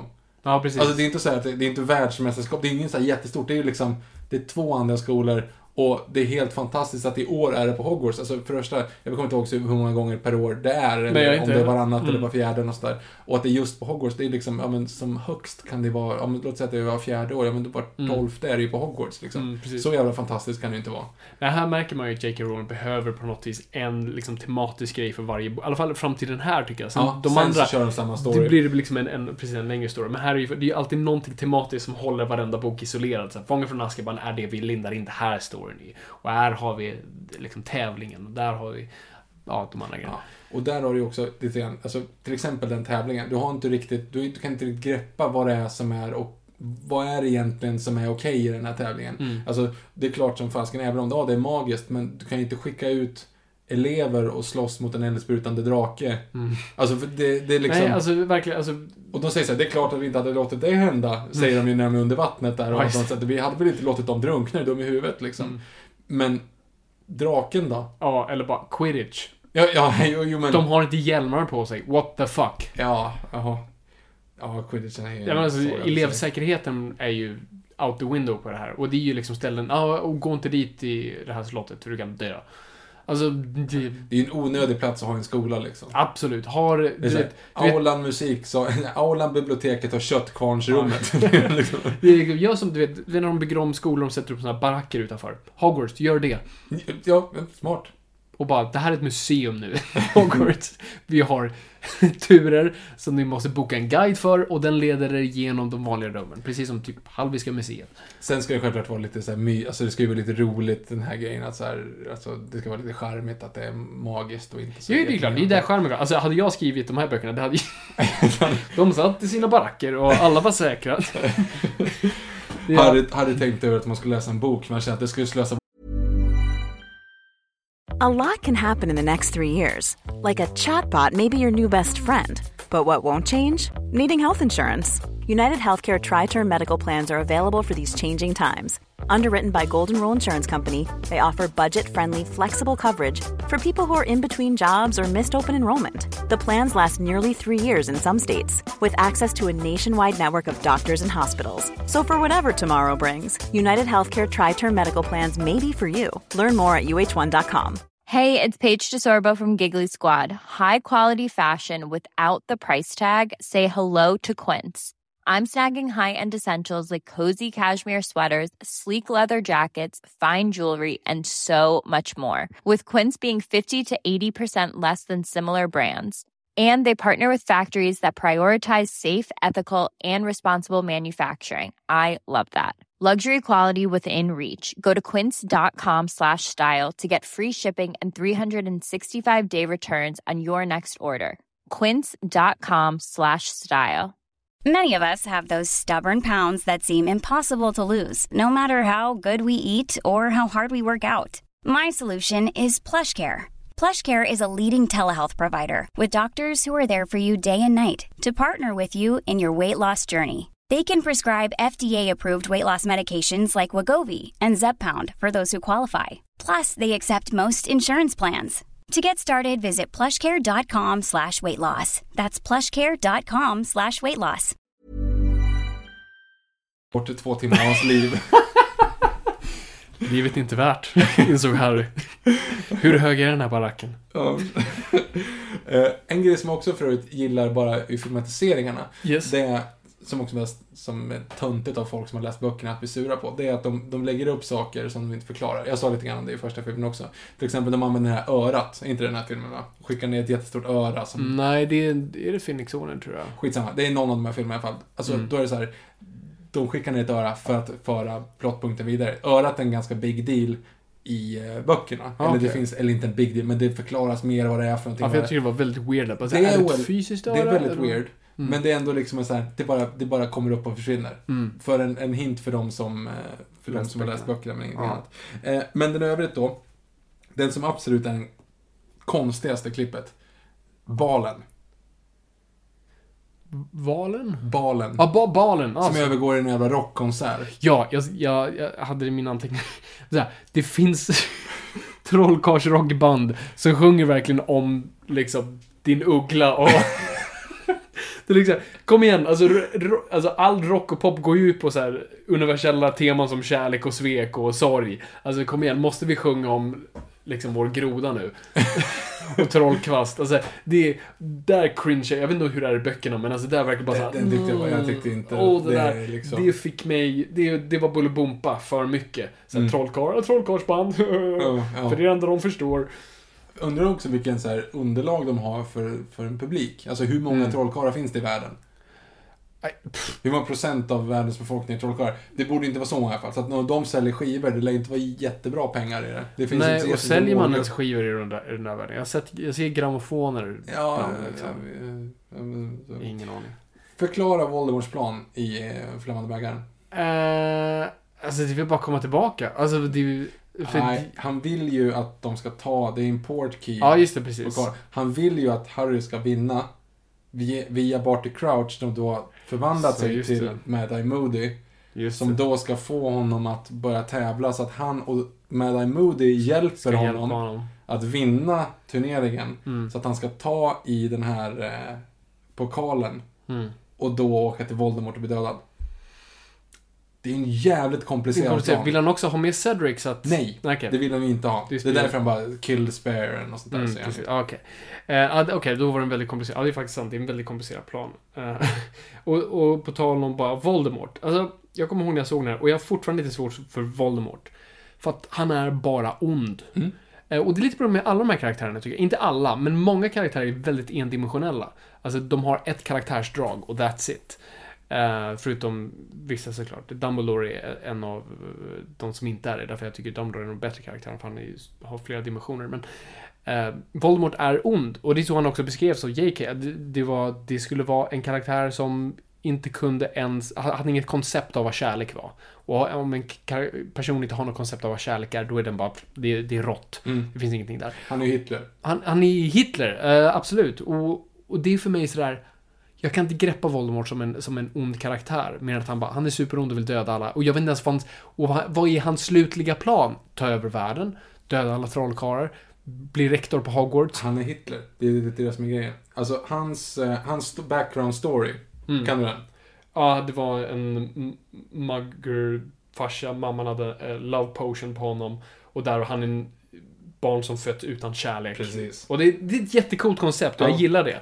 Men fortfarande. Och sen så slutar hon igenom Love Potion för att se och då sticker han. Mm, Så att hon, han är uppväxt utan då eh, kärlek. mm. Eh, och då visar det sig också att han hatar ju mug, muggle, muggle Muggers. bloods. Mm. Eh, så att han dödar sin egen farsa då. Och försöker radera ut mugglarvärlden. Ja, så han är väl rent och sagt nazist. Alltså han tycker Ja, inte om precis. half-breeds. Det är Mm. det som är själva grejen. Så han vill mer eller mindre utplåna. Sen vet jag inte om han liksom mer ska utplåna alla mugglare. Det vet inte jag om det är tanken. Men det är någonstans där han vill Ja, ändå precis. här, alltså härska över ett rike Mm. fri från mugglare. Ja, men precis. Alltså, Mugglare. För du hade ju ändå liksom... Du, Mugglare. Muggles. Eh, du, du har ju ändå... Darth Vader är ju liksom en människa under det där. I, i, någonstans. Och det finns några ändå mänskliga drag vi får senare se. Eh, trots att vi trodde han var den mest onda personen i världen. Eh, det får du inte här. Det Nej. är därför jag aldrig tycker att Voldemort är en bra skurk. Nej är okej. Han är en bra antagonist, men det är en annan grej. Mm. Han är inte en bra skurk och inte en bra karaktär. Sorry, det är så jag tycker. Han kanske är jätteväl beskriven i boken och har mer... Alltså, och hans backstory är som sagt fascinerande. Men jag tycker han är endimensionell och han är ond, han är Damien, Hitler, allt sånt där. Ja, han är Sauron. Sauron Sauron. är samma sak. Sauron Precis. och Voldemort är egentligen samma sak. Det Det, personifierar bara ondska. Exakt, och Sau- men Sauron fungerar bättre för, än en gång där, han är en antagonist och är, står bara i bakgrunden och låter andra utspela sig till att vara bad guys. Alltså om du har antingen Gollum eller om du har Sauroman eller vad det nu än är. Alltså du har massa andra spelare där. Det har, eller du, absolut, du har ju oftast någon karaktär som... Fast Bellatrix Lestrange, eller Strange, Ja, hon har ju ingen karaktär heller. nej. Nej, precis. Hon är också bara en bitch ass crazy eh, eh, person. Nej, men precis. Så, att, så jag har lite svårt för Voldemort, helt enkelt. Ja, Eh, Ray det- Fiennes gör en bra grej av det. Alltså han verkligen går... Han förstår ju den karaktären. Att det är bara gå all out evil. Mm. Eh, och bara går crazy. Och det är väl det det ska vara, antar jag. Så att hans porträttering är väl så här, det är väl, men det är också det, han, och det stämmer ju också, just att han ser också ond ut. Det finns ingenting så här, det är inte den här Hannibal Lecter-grejen, en ståtlig man som har ett ruttet inre. Han har den här jävla fula ormnäsan. I boken har han röda ögon till och med. Mm. Eh, och liksom du ser venerna, han har långa naglar. Du vet, det är bara... Ah, nej, jag, jag, inga håller, jag håller verkligen med dig. Voldemort är ingen Mm. bra skurk på det sättet. För det- hur, ser- hur, hur ser du mörker? Mm? Hur ser du mörker? Du ser det i kontrast till ljuset. Du upple- nu vart det djupt igen. Nej, men det, för det får att tänka, jag var ju i, i Falu koppargruva en gång. Uh, en sån här tour, man går ner. Och, och i slutet gör de att så här, ah, nu ska ni få se hur det ser ut när de blåste ut stearinljuset. För nu har de ju stora spotlights de släckte. Och det blev kåsa, Men det är så svart så det inte ens upplevs som svart längre. Det är bara, det är nada. För att när vi går upp på natten och ser att saker är mörkt eller svart eller något, det är för att vi ser det. För att vi ser det i kontrast till annat. Men det gör du inte när du, om du är blind eller om du verkligen inte har någon känsla för ljus alls. Då är allting bara kolsvart, alltså ingenting. Och det är lite samma sak med Voldemort-karaktären. Det finns inte kontrast till någonting. Och därför är han bara mörk. Ja, det var en schysst analys. Voldemort är Falu koppargruva vid strömavbrott. Br- Bra Viktor. Sätt det på en poster. Precis. Ehm, ja, nej, men så, Voldemort för mig är en, en svår karaktär att... Bara Jag köper det. Men som sagt, alltså hans plan i den här, den här boken håller liksom inte. Eller Nej. filmen håller inte Nej, det är i hans mycket, plan. mycket grejer som kan gå fel. Precis. För han, det är liksom, och då är det ju att Mad Eye Moody är ju liksom undercover, eller det är inte han utan det är är- Crouch. Och det, det ser Som ju. hade glömt bort vad David Tennant Ja, det hade jag också gjort faktiskt. Eh, Eh, och han gör ju sin klassiska crazy eh, smile. Ja, men jag men jag gillar det. Ja. Vilket jag inte... Jag kollade, jag kollade på ett klipp idag som jag missade. Just när Marion Moody pratar med eh, han från... eh, vad heter den här stora organisationen som styr alla? Vad fan heter de? eh, Ministry of Magic. Ja, Ministry of Magic. Han pratar med en av dem. Och då säger han ju liksom... Uh, Marion Moody till dem. Oh, last time I heard Uh, a boy didn't come out of, out of there. Och så gör han sådär med tungan. Väldigt diskret Ja. dock. Jag hade aldrig sett det och det jag snappade inte ens upp det nu när jag såg om den. Massa sådana roliga grejer som Ja, planterade. Ehm, men ja, nej men så, jag tyckte bättre om den. Just för att den faktiskt har genuina motgångar. Och jag tyckte den var spännande. Så att jag skulle rekommendera för dig Viktor, att se om den och ge den en Ja, jag, jag har kanske sett den på tre år eller något. Mm. Kanske, eller två år kanske. Mm. Men, jag, Men det kanske är så här också, nu såg ju de på raken och då kanske Mm. den fungerar bättre. Eh, Det, är Mm. lite, det är det som är så kul att se de här, för jag tror två filmer utspelar sig ganska tight ihop. Men eftersom de släpps så långt ifrån varandra så kramar Ron och Hermione uh, Harry som att de har varit borta från varandra i två år när det inte bara är typ en vecka mellan filmerna. Eh, men ja, hur som helst. Så jag tycker om den. Men eh, vi går vidare. det Eh, till Fenixorden, Order of the Phoenix. Ehm, och de, jag vet att många inte tycker om den här boken. Det här börjar böckerna bli grislånga. De är grislånga, de tycker Harry gnällig. Eh, och saker, alltså den här är ju väldigt politisk. Alltså det Ja. är väldigt mycket liksom... Det är George Orwell plötsligt. Liksom. Ja, alltså jag satt och såg den nu och bara, vänta, är det här en politisk kommentar? Är det liksom Keep the government out of our schools? Ja, alltså, typ. Det är ju det. Ja, det är det. För att det är liksom staten kliver in i skolan och allting blir piss. Och allting projiceras genom Dolores Umbridge. Ja, Umbridge som, som eh, jag tror många, och det beskrev ju Melody också på, på Comic Con där, just att hon, hon är den sanna skurken.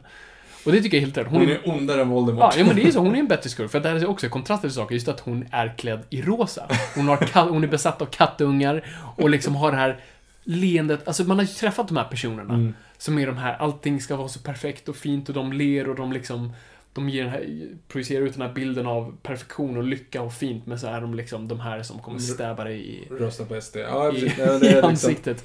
Eh, och det är därför hon fungerar så bra. Och, det, och så jag blev lite så här chockad. Bara, Shit, det här gick verkligen politiskt på. Liksom. Här är the government ja, ja, men det, det är ju man som verkligen... kommer in och liksom förstör. bara för förbjuder dem. saker. Ja, precis. Sätter upp regler och lagar. Och Ja, det liksom, Som inte fungerar och Nej, kör över de som kan och sätter upp massa... Ja, men det- ja precis. De spikar upp den här väggen ja, bara. precis. Liksom. Det är bara en det är stor jävla allegori. här, väldigt så här libertariansk till det hela. Och här gör man ju också då, um, vad heter han, Groundskeeper Willy. Uh, Eh, Finch. Ja, men vad heter... Jag tänkte det hade varit roligare om jag kom på vad han heter i Game of Thrones nu.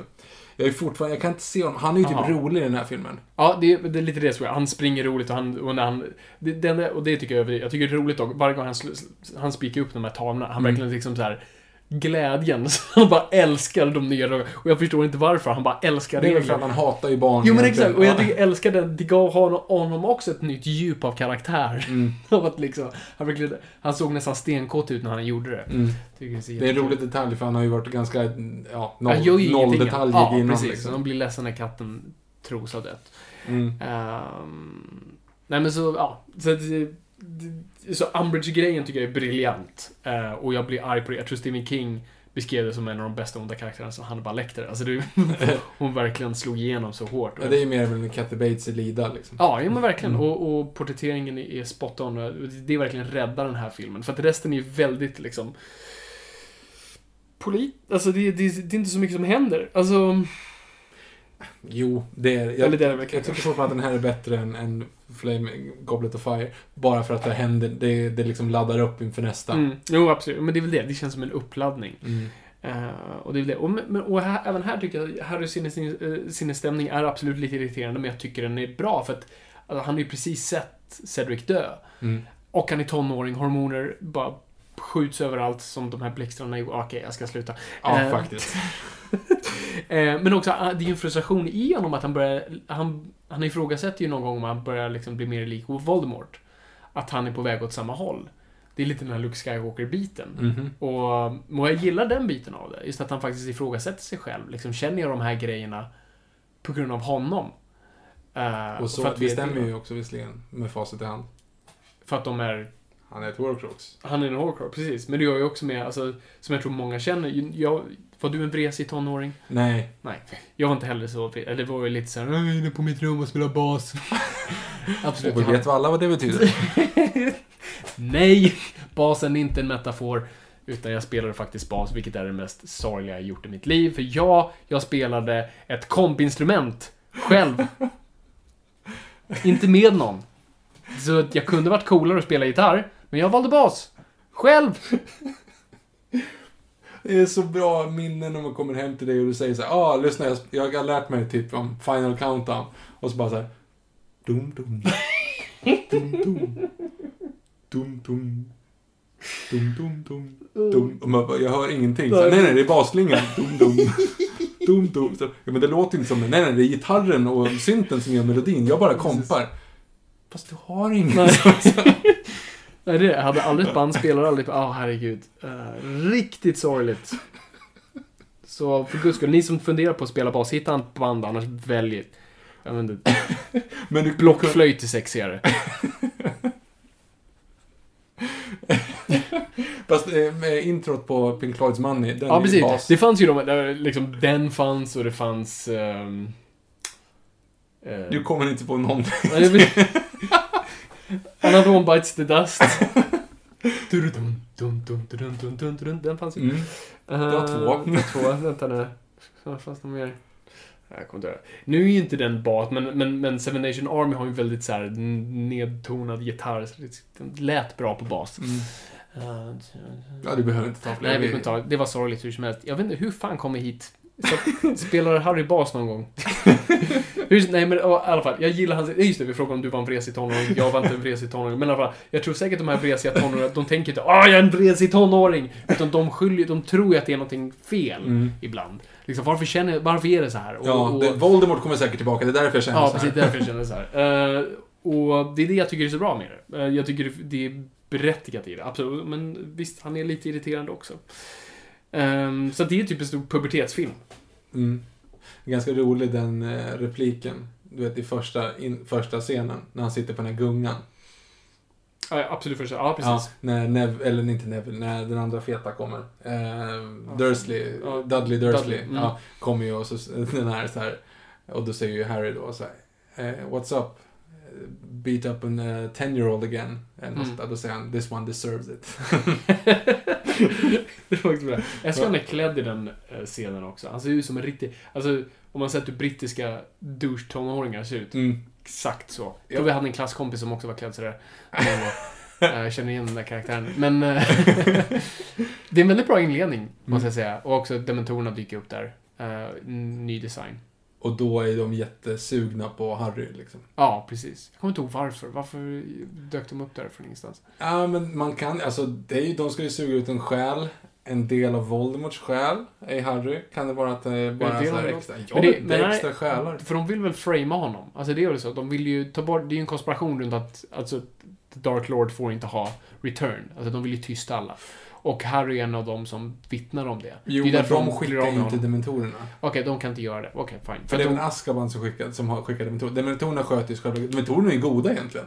Ja, de är liksom... Ja. ja, men de är ju liksom the good guys. Det är Mm. ju piltar liksom. Ja, precis. De håller borta onda snubbar. Ja. Ja. ja. Ja, men vem skickar dem? Var, var de bara där en dag? Nej, För de- att nej, men det, de får ju det, är ju, sig- det är ju väldigt praktiskt så, för han använder ju då... Vad fan... Expecto, patronum, äh, expecto patronum. Patronum. Eh, och det är då han blir expelled. Mm. Och det är ju det de vill. Det är därför han inte fick en trial först. för De vill bara bli av med honom. Fan vad vi swinglishar nu alltså. Ja, gud. Det... Han blev expelled, han fick ingen trial. Åh, gud. Jag hatar själv människor som gör sådär. Sorry. Det blir så för mycket Harry Potter på, Japp. på en vecka. Men ja, ja hur som helst. Jag, jag, jag, tyck, jag tyckte den var rätt bra ändå. Mm, jag håller med. Eh, Men jag kommer att när jag såg den på bio så blev jag ganska besviken. För att då så såg jag den som liksom såhär, ja men vad fan, det händer ju ingenting i den här. Nej, och du har, du har ju inte ens någon... Jo, du har en bild av uh, Voldemort. Det är i början bara när han står i kostym uh, vid tåget. Ja. Jag får mig det, allting är blurr nu, men i den här filmen är han ju inte med. Det är ju ingen sån Voldemort-final. Eller hur? Hur Phoenix slut, just, nej, just det. För då, nu slåss de ju inne på Minister of Magic där. Och, Precis, och, och Sirius Black där. Jo, men då är det ju Voldemort där. Ja, men är det inte det? Ja, för han, han kommer väl tillbaka efter... Jo, det är sant. bägaren just det, och det är en jättestor fight mellan honom och... och Ja, jag, och, jag, jag hänger inte med här nu. Sorry, nej, jag... Sorry. Visst är det så? Jag är, jag är borta. Jag tror Half-Blood Prince, han kanske inte är med. Ja, där är det. Ah, skitsamma. Nej, det är Det, Ja, skitsamma. men där är det också en ganska intressant. Varför sticker de när de har dödat Sirius Black? Jag vet inte. Då, då är det så här, oh nej, det är en stor karaktär. Och så bara drar de liksom.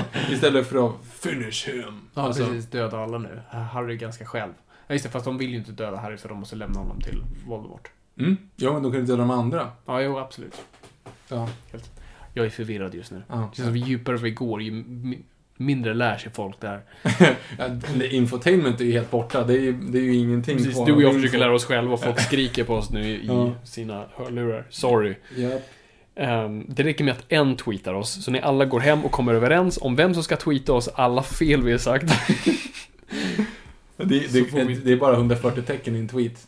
ja, det är sant. Men eh, om 100 personer Ja. tweetar oss om vi hade fel kan om... skriva en A4, eller ett word bara. Fortsätt. Half-Blood Prince. Half-Blood Prince, yes. En Eh, bok som går ut på att man, att det är liksom värsta grejen i den här, i, han en bok om en bok egentligen då, som var skriven av The Half-Blood Prince, och det är massa saker. Och man funderar, försöker få fram vem det här är, och det visar sig att det är en viss person. I filmen, då är det så här, åh, en bok! Sen glömmer man bort den, och sen så kommer då Snape i sista scenen, I am the Half-Blood. Ja, ja precis. Det, det, det kommer out of nowhere och det är såhär, aha, kul att du kunde göra bra trolldrycker. För det är ju det den boken används till i alla fall. Jag vet inte vad den spelar för roll i boken. Typ, men man använder, ja. Eh, för här är ju verkligen bara, åh, jag kan göra trolldrycker bättre än alla andra. Mm. Det är väl typ det. Ja, och det borde man ju gissa. Sen Ja, det, det, det tappar man lite grann i den. Men jag gillar ju den konceptet, för du trodde ju hela tiden att Snape var ond. Ja, men jag, nu, nu, ja okej, ja, okej, Go- ja precis, go for it. Nej men för du sa ju senast när vi kollade på Philosopher's Stone, Yes. att du tyckte att det var så genialiskt att man tror hela tiden att Snape att man, Snape är ond, men man tror att han är god för att de säger att han är god och så visar det sig att han var ond, så att säga. Ja, Men då hade ju du bara kommit hit. Alltså i precis. huvudet. ja precis. För att det, det är ju, för han är ju, han är ju ond när det här slutar, så att säga. Mm. Tills man inser att, ah, okej, han var inte det ändå. Så man har gått mellan så här, ond, god, ond, god, ond, Ja, god i precis. huvudet, tills, ah, fuck it, han var ond från första början. Det var ju en bra Mm. twist, liksom att man går omkring och tror det fast det var in your face. Men nu visar det sig att han inte är det, typ. Ja, precis. Ja. Jag har inget mer på det. jag tyckte bara det var en kul grej. Ja, nej, absolut. Nej, men det jag tycker är bra med den här filmen då, Dumbledore har ju en väldigt central ro- roll. Mm. Eh, och, jag, och jag gillar Dumbledore som karaktär. Jag tycker han har så otroligt bra multibottnat, har vi det. Han är inte supergod, liksom. Utan han har väldigt mörka aspekter av honom. Och kan vara väldigt varm samtidigt som han är väldigt, liksom, sträng och krass. Alltså, det finns så många grejer. Har du haft en Dumbledore i ditt liv, Victor? Nej. Aldrig? Har, känner du igen den karaktären? I, liksom, har du haft en sån? Nej. Ah, okej. Har du haft det? Ja, jag har faktiskt haft det. Jag har haft en Dumbledore i mitt liv. Och det är därför jag tycker det är så... För det är så... Han, han i köttgrottorna? Nej. Nej. Nej, det var faktiskt... Jag praktiserade på SVT. Snart tio år sedan. Eh, och då praktiserade hon en jättebra journalist som hette Andreas. Och han var också så här, han var, han var hyfsat gammal då, han skulle snart gå i pension. Så han var verkligen en vis gammal man.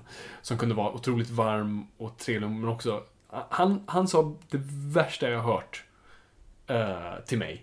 Okej. Eh, fast som var... ut- Han skulle lära mig någonting. Det är det som var så bra i det. Det var inte som att han sa liksom QQ som drog. Utan, jag var tonåring.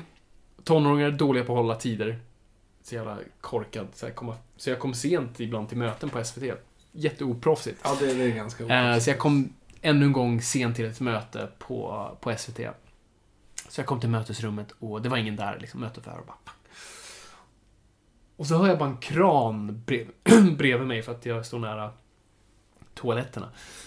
Och så hör jag bara en kran som rinner och någon som tvättar. Och så hör jag bara Du gör bort dig Fabian. och det var han Andreas då. Och det är det värsta jag har hört. Jag höll på bara, jag kunde bara lagt mig ner och gråta. Men han, han, han, sa, han liksom skällde inte ut mig, skrek eller han var inte liksom såhär, ah, jag, får- jag skiter i det. Utan han sa bara, du gör bort dig Fabian. Mm. Det är det värsta du kan höra. Som en tonåring dessutom. Det är det här, jag är inte arg, jag är besviken. Mm. Ja, ja, ja. Skithemskt. Det var en Dumbledore moment. Men, du, men du tvingade inte honom att dricka eh, saker som gjorde honom illa efter det? Nej, absolut inte. Nej. Till, eh, men bortsett från det. Ja, nej, så att... eh, Bara, bara det sådana karaktärer. Ja, förlåt, det var en kanske onödig anekdot. Nej, nej, det var en fin anekdot. men sådana karaktärer finns. Och, och det är så lätt att göra mentorkaraktärer till liksom de fina liksom... Ja, Albus Dumbledore har ju jättemycket flås. Nu sa jag också ett engelskt ord, Mm. men brister. brister.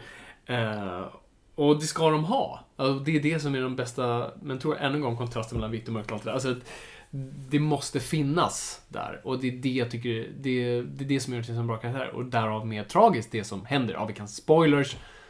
He gets it, han dör. Mm. Mm.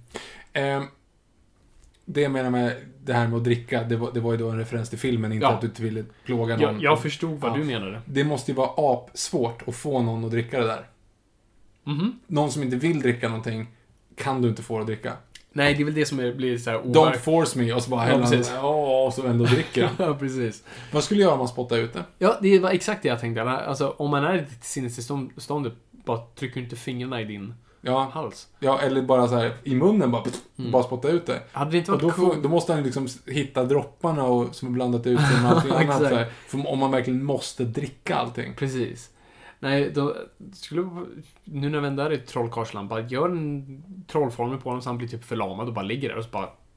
Ta en tratt och bara häll ner, ruska om honom. Löst! Göra en sån här Canada Goose-matning liksom. Ja, precis. Annars eh, bara trolla in vattnet i magen på honom. Nu, nu går det för långt. det är overkligt. Verkligen. ja, det kanske är så. Ja. Eh, och där också måste jag säga, jag hade ju aldrig sett Richard Harris göra en sån scen. Nej, det är svårt att se det. Mm. Han hade ju säkert gjort, han var jättebra skådis, men, men jag tycker väldigt bra. Hans Dumbledore är helt annorlunda Ja. på det sättet. Nej, he- helt klart. Alltså, du kan inte kunna ha den Dumbledore. Han måste ha alltså, utvecklats med tonen på filmen. Men det är det, den som var ganska bra den castingen till nu, jag glömmer bort vad han heter, jättebra skådis. Skitsamma. Skitsamma. Men det var, alltså för det, för det, det följde ju tonmässigt också över från de ljusare filmerna till dem. Så att det fungerade med hans, så att säga. Ehm, men det som också är bra med, alltså, Harry är ju inte så mycket central i filmen i alla fall. Det är väldigt mycket runt, alltså det är mycket Dumbledore, det är Malfoy och det är Ron och Hermione. Det tycker jag är rätt kul. Att man faktiskt nu byter fokuset lite. Och det, ger, det bara håller det lite fräscht. Mm. Och det är också en så ro, en eh, cool anekdot det här med The Elder Wand. Eh, Mm. där han är väl, för visst är det Malfoy som avväpnar Dumbledore. Men det är Snape som dödar honom. Ja, precis. Så sen när Voldemort tror att han är ägaren av staven, Ja, precis. så dödar han Snape. I tron att han ska bli ägaren av staven, men egentligen så är det Malfoy som gör det. Mm. Och det är ju Harry som avväpnar Malfoy. Ja, just det. Sen, vänta, nu, I've been, oh no, I've been cross-eyed. Men visst är det, om det är så, så att, så att Voldemort, det är därför inte Voldemort kan spöa Harry sen, för att han, att Elderwanden lyder inte honom. Nej, för Elder One är ju Harrys liksom. Den Precis. är, den är Även honom. fast han har den i handen.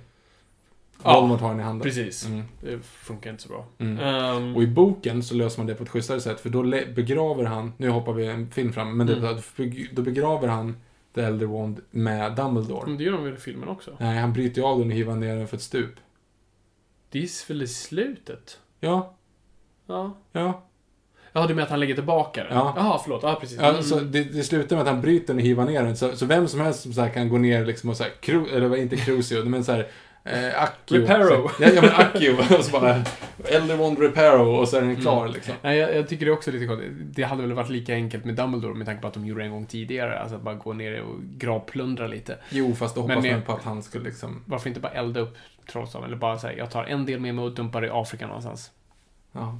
Men man kan säga hämta, man säger ju Accio är väl hämta. Jaha, eh, ja just det. Och Reparo tänkte jag att de... Ja, precis. Är. Ja. Ja. Nej men, eh, det, det är ju kul med, att det är mycket de andra karaktärerna. Det har lite svårt för att det är väldigt mycket kärleksdramor. Ja. Det här har ju The Love Potion och att Ron har en Secret Admirer och det blir liksom... Som blev vit.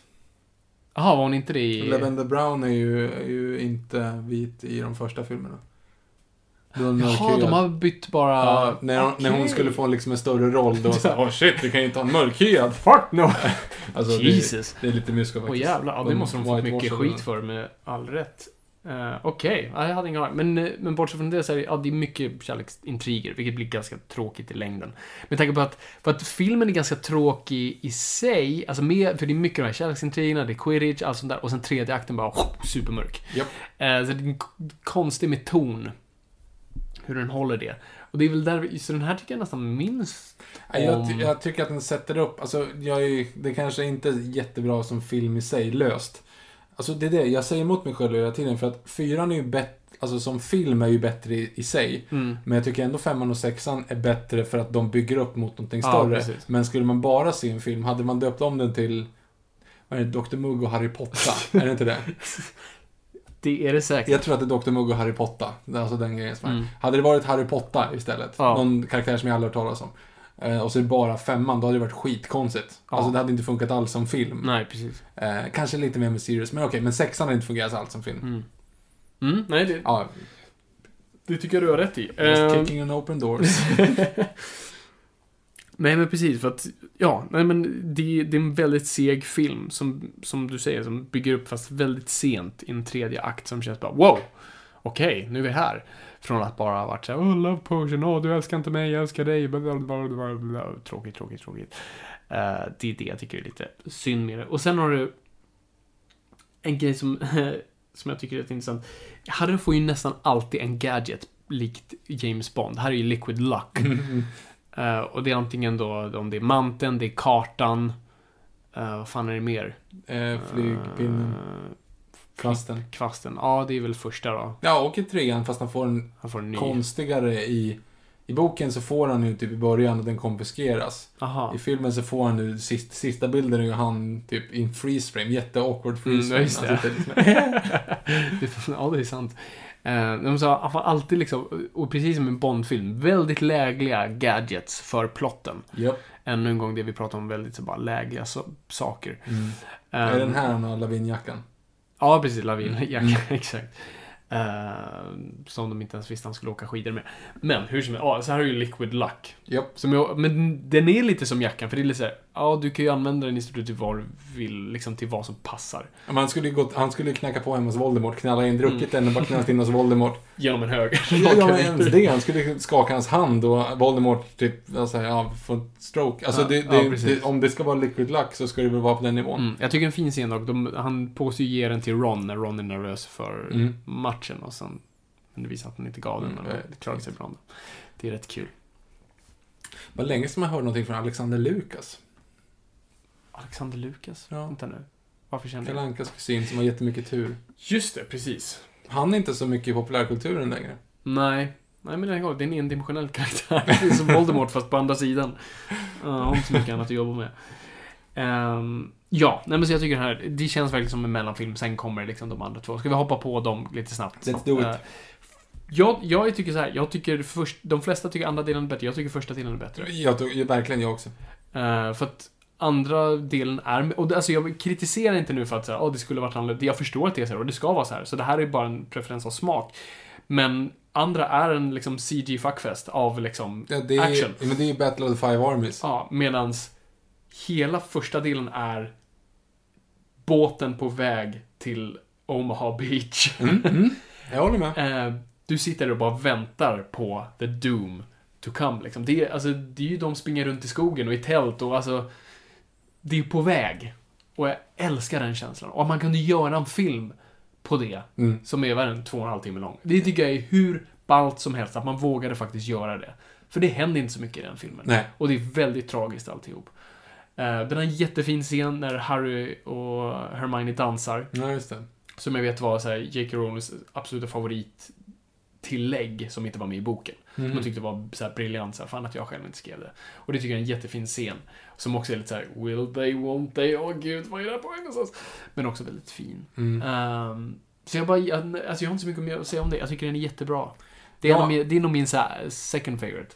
Ja, men jag, det, jag vet inte riktigt hur jag rankar dem där, men jag, jag håller med om att jag tycker att den är bättre. Mm. Men jävlar i helvete vad mörkt det är när Hermione inleder med att få sina föräldrar att glömma oh, henne. skoja inte! Alltså, Nej, men det, alltså, är ju, det är ju... Ångest som fan. Man tänker att det är samma lilla, lilla tjej som satt där i första filmen och räckte upp handen på It's Leviosa, not Leviosa. Alltså det, det är helt sjukt ändå. Mm. Ja, det är helt... För att det, det är coolt just att få så här en växa upp coming of age story Ja, på riktigt. Ah, ja, och just också en metafor för att klippa banden med sina föräldrar. Ja, gud. Uh, det är skithemskt. Och det sätter ju lite tonen för alltihop.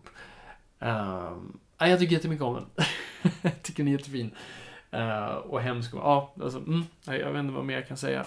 Uh, och andra, ja, det är vad den är. Alltså det, det Ja, men det är Harry Potter and. Battle of Five Ja, Armies. precis. Det kommer, och den ska vara det. Ja. Eh, och jag gillar att folk dör, alltså det är konsekvenser än en gång. Och, och det är inte bara liksom, ja, personen i bakgrunden som Nej, sa nej, hej de, en gång. de dödar ju riktiga karaktärer. Precis. Eh, den som jag, den som är så jävla mörkt också, det är ju att det kommer en till Harry Potter-story. Eh, mer eller mindre. Mm. I den filmen. För att eh, Lupin och Tonks gifter ju sig och får Ja, barn. just det. Mm. Och då, båda de dör ju. Mm. Man ser ju att de ligger typ håller varandra i handen. Eller de, de börjar hålla varandra i handen. De är på väg att sträcka sig mot varandra. Mm. Och sen så klipp och sen så ser man dem döda och då ligger de typ och nästan håller varandra i handen. Mm. Och de har ju precis fått barn. Ja, Och så det barnet Ja, växer ju upp utan typ föräldrar. Ja men det växer ju upp utan Mm. föräldrar. Och föräldrarna dog av i en kamp mot det där onda liksom. ja exakt. Ja, den är lite, den är hemsk Ja, det- liksom. det är Och det är ju bara hemskt. history repeats itself. Mm, absolut. Nej, det, och det gör det ju. Eh, vad tycker vi om slutet då? Som Ja. är ganska kontroversiellt. Det är inte kontroversiellt, folk bara var, hade delade åsikter om det. Vänta, du menar, nu menar du slutet, slutet, slutet, tåget? slutet. Tåg, ja precis. Ja, och, ja, precis. Det som leder upp till det. Alltså jag gillar, jag tycker ju inte om fighten mellan Harry och Voldemort. Och det är också en, en stor grej i boken. För han dör mer eller mindre beskrivet som bara död. Voldemort. Aha. Alltså det är liksom, men i det här, så här, i slow motion, han typ går upp i, i någon sån här Han flagnar och nästan, bara utdragen. Mm. Men då blir det ju att han är typ extraordinärt död. Ja. I boken är han död. ja, precis. Det är inget dramatiskt. Nej. Liksom, det är bara dött. Och det är ju lite så här, alltså där är det slut. Mm. Det finns liksom ingenting. Det är inte så att han kan ha trollat. För det är det, varenda gång tidigare, till exempel i, i Philosopher's Stone, då Mm. flyger han iväg och, och blir någonting precis. annat liksom. Det blir som att det är någonting extraordinärt. Eller Mm. han är någon form av Som kejsaren liksom exploderar en stor jävla... Ja, precis. Mm. Och det blir nästan konstigt, för då vet man inte så här, försvann han helt nu? Ja, eller blev han någonting annat? Eller Mm. var det så här, men det är bara så här, det är just att det blir så effektfullt när han bara är som en människa då, att han bara Mm. pff, dör. Nej, precis.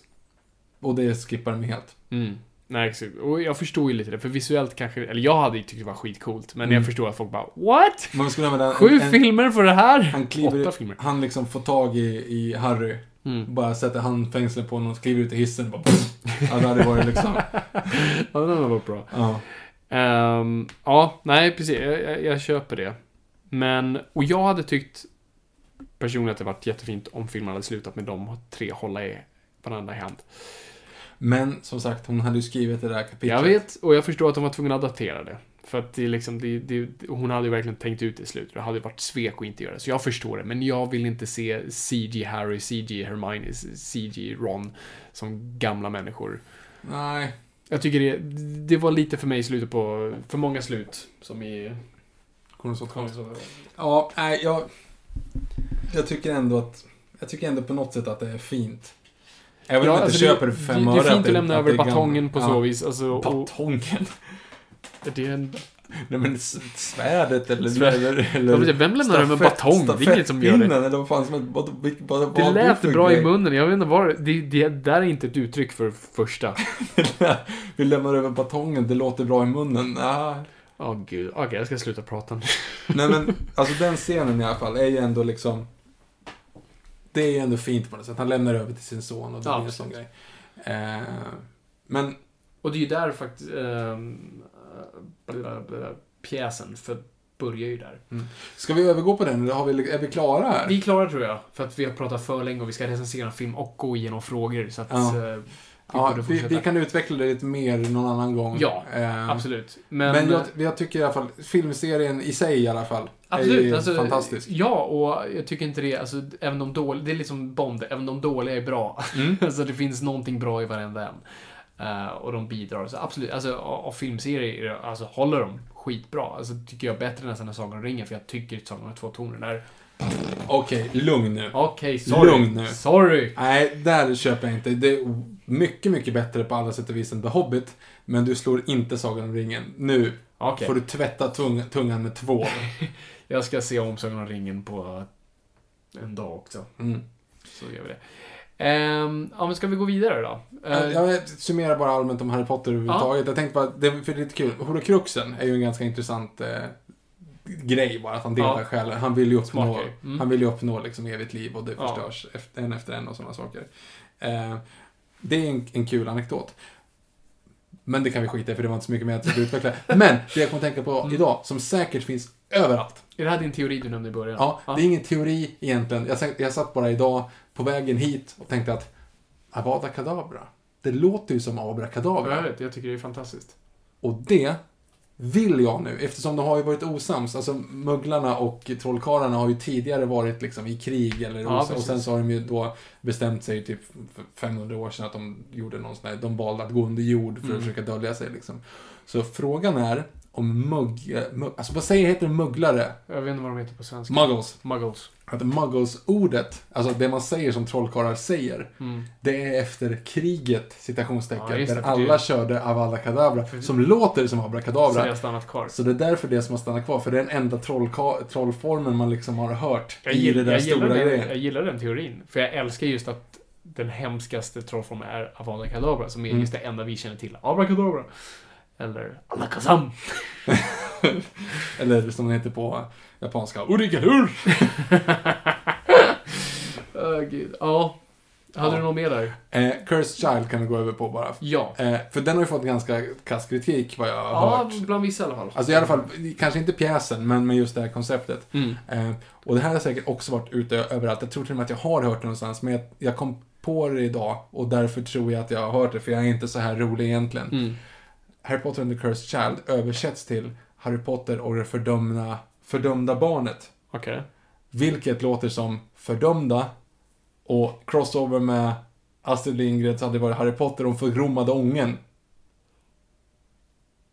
Pratar du Emil nu? Ja, Jag förstår ingenting. det vore för det låter nästan som förgrummade unge. Så här, Emil! Din förgrummade unge! Och då blir det som att liksom Harry! ja, okej. Det konceptet Oh. rann ut i sanden. eh, File that one. Uh, let's file that one. yep. Jag tyckte det var lite kul i alla fall. Ja. för- Vi har inte Harry pratat med- med min kära vän Melody som, som nu kör ett superrace. Hon var i London, såg The Cursed Child, gick på typ Harry Potter-landet och såg eh, Fantastic Beasts. Så det ska bli kul. Jag skulle vilja höra vad hon har att säga om den. Men jag har hört mixat kring den. Just att den folk inte... Och jag förstår det, för det är en pjäs. Alltså, mycket typ utspelar sig på det där satans tåget. Eh, men, och den börjar ju verkligen där den avslutar. Alltså det är verkligen den... Är det? Ja, det är Ah. verkligen, de säger liksom hej då och så sätter de sig på tåget och så följer vi deras äventyr. Nej. Och jag vet, det, det där är lite så här svid, och det är lite så här dålig relation mellan Harry och hans son. Man vill inte riktigt se liksom Harry som fail dad. Fuck you dad! Alltså du, du ser det. Eh, Så att jag förstår att det kanske inte är alla strömmar om det. Men ja, eh, jag ska inte säga något för att jag har sett den. Kan, man kanske ska läsa manuset. Ja men den har ju fått jätte, alltså det är ju hur lång kö som helst för att komma in och det, se det, Det spelar pjäsen. ingen roll. Alltså det hade Ja. kunnat vara liksom Harry Potter sitta på toa och folk hade gått och sett den i år framåt. Så det är klart. Eh, det spelar ingen roll. Folk kommer gå och se den. Så att, och det är väl kul. Men nu har vi Fantastic Beasts. Som vi precis har Uh, Where sett. to find them. Uh, såg den på IMAX. Som är då J.K. Rowling själv som har skrivit Vi manuset. kanske ska säga så här, vi måste nästan dra det här någon Spoiler. form av spo- spoiler alert bara för att om ni inte har sett filmen så kommer vi prata om den. Ja, Så då får ni nästan spola fram 10 minuter. ja vi ska eh, försöka hålla det hyfsat kort. Vi håller det här liksom kort. Men om vill ni inte få, vi ska väl inte spoil, dunderspoila allt kanske. Nej. Eh, men Eller, ja.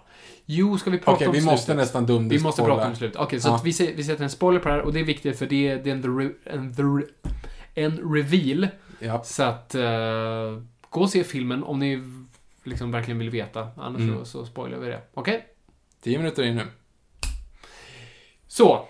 Uh, Fantastic Beasts and Where to Find Them, skriven av J.K. Rowling själv. Eh, även här regisserad av David Yates. Som gjorde de sista fyra filmerna. Fyra filmerna. Ja. Eh, som utspelar sig då på 20-talet, 20-30-talet i New York. Då en trollkarl kommer med en väska fylld med magiska små djur. Yes. eh, och hamnar i all sorts trubbel. Okej, Victor. Spontant, vad tyckte du? Eh, Okej, l- tung sugg. Jag tyckte... alltså det är en effektbonanza med... Okej, nämn en karaktär. Förutom Newt Scamander. Jag hade inte kunnat nämna honom faktiskt, för jag hade glömt bort det. Uh, Men ett, ett namn. Kowalski? Okej, nämn ett till. Ja, det är Det, alltså, det, det, Colin Farrell. ja, men det, det är oengagerat. Det är liksom, jag gillade första 20 minuterna. Ja. När det var liksom i gamla New York för det var snyggt gjort. ja. Men sen så tappar man direkt. Du tappar, samma sak där, du tappar konceptet kring vad som är liksom, vad som är rimligt inom den här världen. ja. Eh, du vet inte vem han är, vad han gör där, varför. Mm. Du får reda på sen, ja, jag för att han ska till Arizona för att släppa ut en örn. Men det är såhär, ja okej, men varför? Eh, Du har ingenting. Du har inga trakes på honom överhuvudtaget. Nej. Nej, det är det här som är lite fascinerande. Eh, för jag var väldigt nyfiken att se För jag är alltid lite orolig när prosaförfattare ger sig in i manusfattande. För det är två helt olika världar. Eh, det är sällan det går bra. För att det är väldigt svårt att kunna det ena eh, när du kan det andra så väl. Och J.K. Rowling är jätteduktig författare annars. Och hon är väldigt duktig på karaktär. Och det är det som gör mig mest förvånad här. Bara, väldigt dåligt med karaktär. Alltså, jag, det är roliga, jag gillade dem, jag tror mest för skådisarna. För att de var väldigt varma och fina och de liksom hade drag som var roliga. Men jag visste ingenting om dem. Och det, är- och det är här som är ganska kul, för vad en prosaförfattare lätt kan göra är att skriva tio sidor om Harry Potter och det är inga problem. Harry Potter växte upp här och här, han gillar det här och där och på tisdagar är han lite sur för det här. Nu hittar jag bara på. I film måste du etablera det seriöst, eller visuellt. Och det händer aldrig här. Vi lär aldrig känna någon karaktär och de förklaras inte ens slarvigt av någon annan. Utan de bara är. Japp. Och dyker upp. Det är nästan som en uppföljare. Det är liksom att vi ska känna de här. Så att vi lär känna dem via liksom vad de, Så att vi får inte heller där bara lager och djup och vad de är. Egentligen den mest mänskliga är typ Kowalski för att han är en... För då blir det en Fish Out of Water story. Eh, för han är ju då en muggle, eller nomads kallar de. Mm. Ja. Eh, och han tycker jag fungerade bäst på så vis, för han upplever någonting. Han är lite Harry Potter i den här storyn. Eh, men Newt Scamander bara, vad, alltså ska vi bygga en franchise på den här snubben? Ja, men han är lite så här uh, mysigt, Han är en awkward. excentrisk uh, djurälskare. Ja, ja, ja men precis. Men han, det, men han kommer ju liksom, vara en fan-favorite. Folk kommer skriva massa så här Tumblr-inlägg om honom. Ja. han och uh, Benedict Cumberbatch som draken har sex. Uh, tro mig, de finns. Um, det har skrivits ännu, jag lovar. Men, nej men det fan, liksom, jag kan inte säga vad... Man, som, det, man ska göra det här Star Wars-testet. Ge mig liksom, vad är hans karaktärsdrag? Nej, du kan, du kan aldrig ta Eh, det. nej, jag kan inte göra någonting. Och jag tycker Eddie Redmayne gör en konstig porträttering. Nej, det, det gillar jag. jag. Jag har inte sett något liknande förut. Han är liksom, han är klump, klumpigt, awkward och gillar djur. absolut. Absolut. Och det, det har jag inget problem med överhuvudtaget. Det är ingen stor han, problem. leverer, han levererar val, på Men det. hans val stämmer inte överens med det jag får presenterat. Det är, Det är en annan det är femma. lite det jag menar. Det är en annan femma. Eh, yes. Han har inget, han har inget självförtroende, han möter aldrig blicken med någon. Nej, han, han, är hela kollar tiden, han, han tittar alltid ner Ja, och är lite, så här, lite sned och pratar lite Mm. ur, mungipan. Mm. Sådär. Men sen när han kommer ner och träffar djuren så är han ju sjukt dominant. Han Ja, är ju verkligen precis. ute såhär... eh, Han, det så long han way to. Monroe. Ja, men alltså det är verkligen, alltså att han är ute och dansar med dem och gullar med dem och Ja, sådana saker. precis. Och bästa scenen i filmen tycker jag med den här stora noshörningen i Central Park. Det är skitbra. Den, den scenen var jättebra. Ja, var. Men ingenting innan, ingenting efter fick mig att jag ens engagera mig halvt. Ja, jag tyckte ju den här lilla mullvaden var det nu när i banken var väldigt kul. För nummer ett, den var väldigt söt. Eh, och den hade någon slags kar- karaktär. Jag tyckte, åh, det här var en kul scen. Och jag gillade liksom... Men det funkar inte sen när han ska börja trolla in sig på några andra och de hänger i något, något kristallkronor Nej, det var och jättekonstig det scen. händer? Jag tyckte också det var jätteudda. Och det är det som jag tror är lite grunden till filmens problem. Den har väldigt dålig rytm och väldigt dålig ton.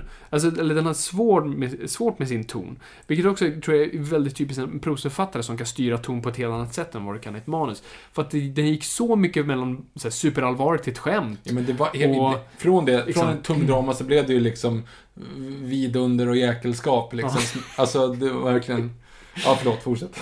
Nej men, äh, du, du bara slutar min poäng jättebra. Ehm, jag, jag delar den uppfattningen, absolut. Ehm, så det är det, den har väldigt bara svår att hantera sin ton, så jag undrar vad det är jag tittar på hela tiden och vad det är som händer. Och framförallt undrar jag så här, vad gör vi här? Det kändes som ett lite längre Doctor Who-avsnitt, för att det kändes inte som att vad som händer är en reaktion till det andra.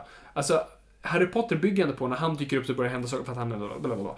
Eh, här bara dyker den upp och precis som Doctor Who, alltså poängen med Doctor Who är att han hamnar någonstans och så händer det någonting. Det är liksom den händelse som han råkar bara droppas in i. Eh, och det är lite samma sak här. Det var lite lägligt att han dök upp där när det här superstora rökmonstret, Japp. alla Green Lantern, eh, dyker upp och börjar mörda. Alltså, och den är inte ens ett djur, så han, han fyller ju inte en funktion ens. Nej, nej, det är helt onödigt. Förutom att han råkar ha en. Ja, precis. Han, alltså, Mm. han kan lite om det. Men han kan ju inte mer än någon annan. Nej, nej. Eh, Alla vet ju vad det är. Så Mm. det är inte som att säga, jag vet vad den här mystiska varelsen är. Utan alla säger, nej, det är en sån där. Ja, ja precis. Eh. Och sen, och, och sen, det enda han använder sen mot slutet i klimaxet, att så här, där han träffar John, Fog, John Fogerty där, då är Mm. han liksom, då bara så ja du heter, du heter eh, eh, Barry Allen va? Mm. Och sen så är det ju liksom att de ska snacka med varandra och sen så misslyckas han Men det blir inte det. Och så Nej, det är dödar så här- de andra honom. Ja, och så borta. Fast Ja, han dog ju precis. inte. Han flög iväg sen. Ja, just det. Det var en del av honom Ja. som försvann där. Ja, precis. Om, men jag undrar om det var han eller om det var själv, den här själva magigrejen som kan göra en person besatt av Ja, fast han kanske, han verkade ju vara typ den. Ja, jo precis. Ja, jag har ingen aning. Så han kanske blir, så Fortunate Son kanske med i nästa också. Ja. Nej, men så... Varför jag var ändå lite såhär, eh, det är ändå fan liksom så här, jag, jag gillar, och trots, och det är skådespelarnas förtjänst, att jag på något sätt gillade att hänga med dem. Eh, jag tyckte de var mysiga.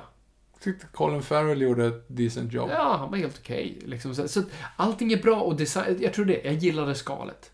Och jag var lite glad att vara tillbaka i den här världen. Jag tror jag blev lite charmad av det, som jag tror säkert många blev av Force Awakens. Alltså att man säger, ah, jag gillar det här, jag gillar den här världen. Gillar Jo, men det liksom- Force Awakens gjorde, det var ju att återkoppla till de gamla. Spelade Ja, de, de, den spelade ju safe. Ja. Den här spelade ju egentligen inte safe, men den spelade ju inte på någonting. Nej, och det är ju det jag beundrar någonstans. Vi pratade lite om det eh, precis efteråt. Bara, Gud vad kul att den inte fan, jag hade, att det inte var så mycket fanservice. Uh, Hogwarts nämns två gånger, Dumbledore en gång. Mm. That's it. Eh, så det är inte liksom att någon bygger upp för någonting. Så här, Oj, jag träffade en ung kille igår. Hagrid! Alltså du vet, den biten. Inget sånt där. Och det tyckte jag var rätt skönt. Så att, och jag framförallt nu undrar jag så här, ska det bli fem filmer på det här? jag, jag är inte... In- vad? Ja, men han, är ju, han kommer ju tillbaka då antagligen. Mm. Eller, eh, För vad jag hade velat ha det här Fantastic Beast, alltså som den här snubben, de som har skrivit den här boken, eh, som de läser. Alltså Indiana Jones-äventyr. Mm. Där han ska liksom jaga ett djur och så råkar nazister hamna i vägen. Alltså du vet, Mm. det är den biten du vill ha det. Där har du det gör Det kommer inte bli det. Och då Jag- kan du göra din serie. Gör Indiana Jones, fast med magi. Eller magi är ju Indiana Jones, men gör, gör Indiana Jones en trollkarl. Och istället för amuletter så är det djur. Mm. Och så har du Johnny Depp som Jack Sparrow Light. Precis, ja. Det var, det var ju alltså kul att de höll locket på den. Alltså de gick ut här för några veckor sedan och sa ja, Johnny Depp ska vara med i uppföljaren. Och så, ja, okej, ja, då vet vi det. Mm. Eh, men jag visste ju inte att han skulle dyka upp här. Som The Big Bad Guy. Han är ju Voldemort nu för den här fran- franchisen. Precis.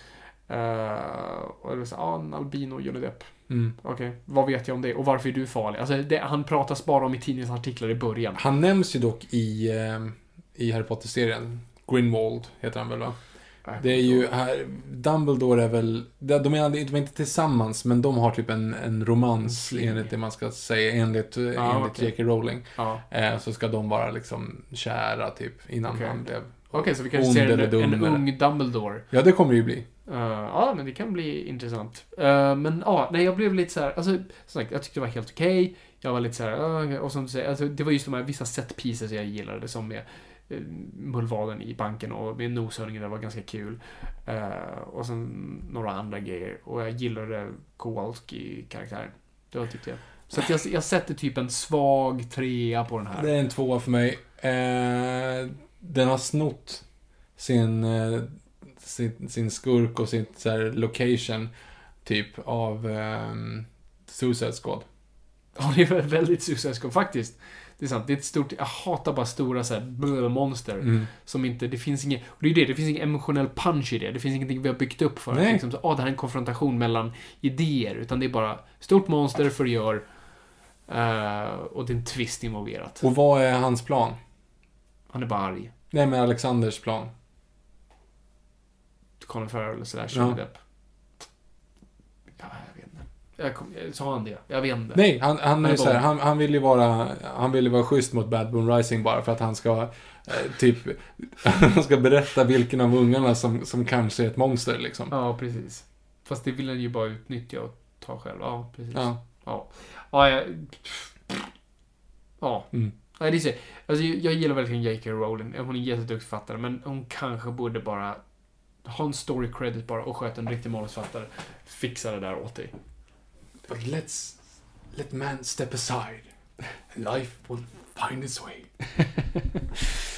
Ja, någonting sånt. Mm. Ehm, ja. Jag, var, jag var knappt underhållen faktiskt. Ja, Jag, jag var ändå underhållen. Jag var, aldrig, eh, liksom, jag var uttråkad några gånger sådär, men jag var aldrig så och kollade på klockan. Så jag tyckte ändå det var kul så länge det var den. Jag försökte skämta typ men jag fyra kommer gånger glömma på bort dig den. I, i salongen och du reagerade inte en jag reagerade, gång. det var någonting du gjorde en gång, jag bara såg att du Ja, gjorde. Jo, de du sa- skulle resa dig upp. Ja, när de sa Fantastic Beasts and Where to Find Them, då skulle jag resa mig Ja. upp och fick ingen respons. Jag bara, Varför i helvete?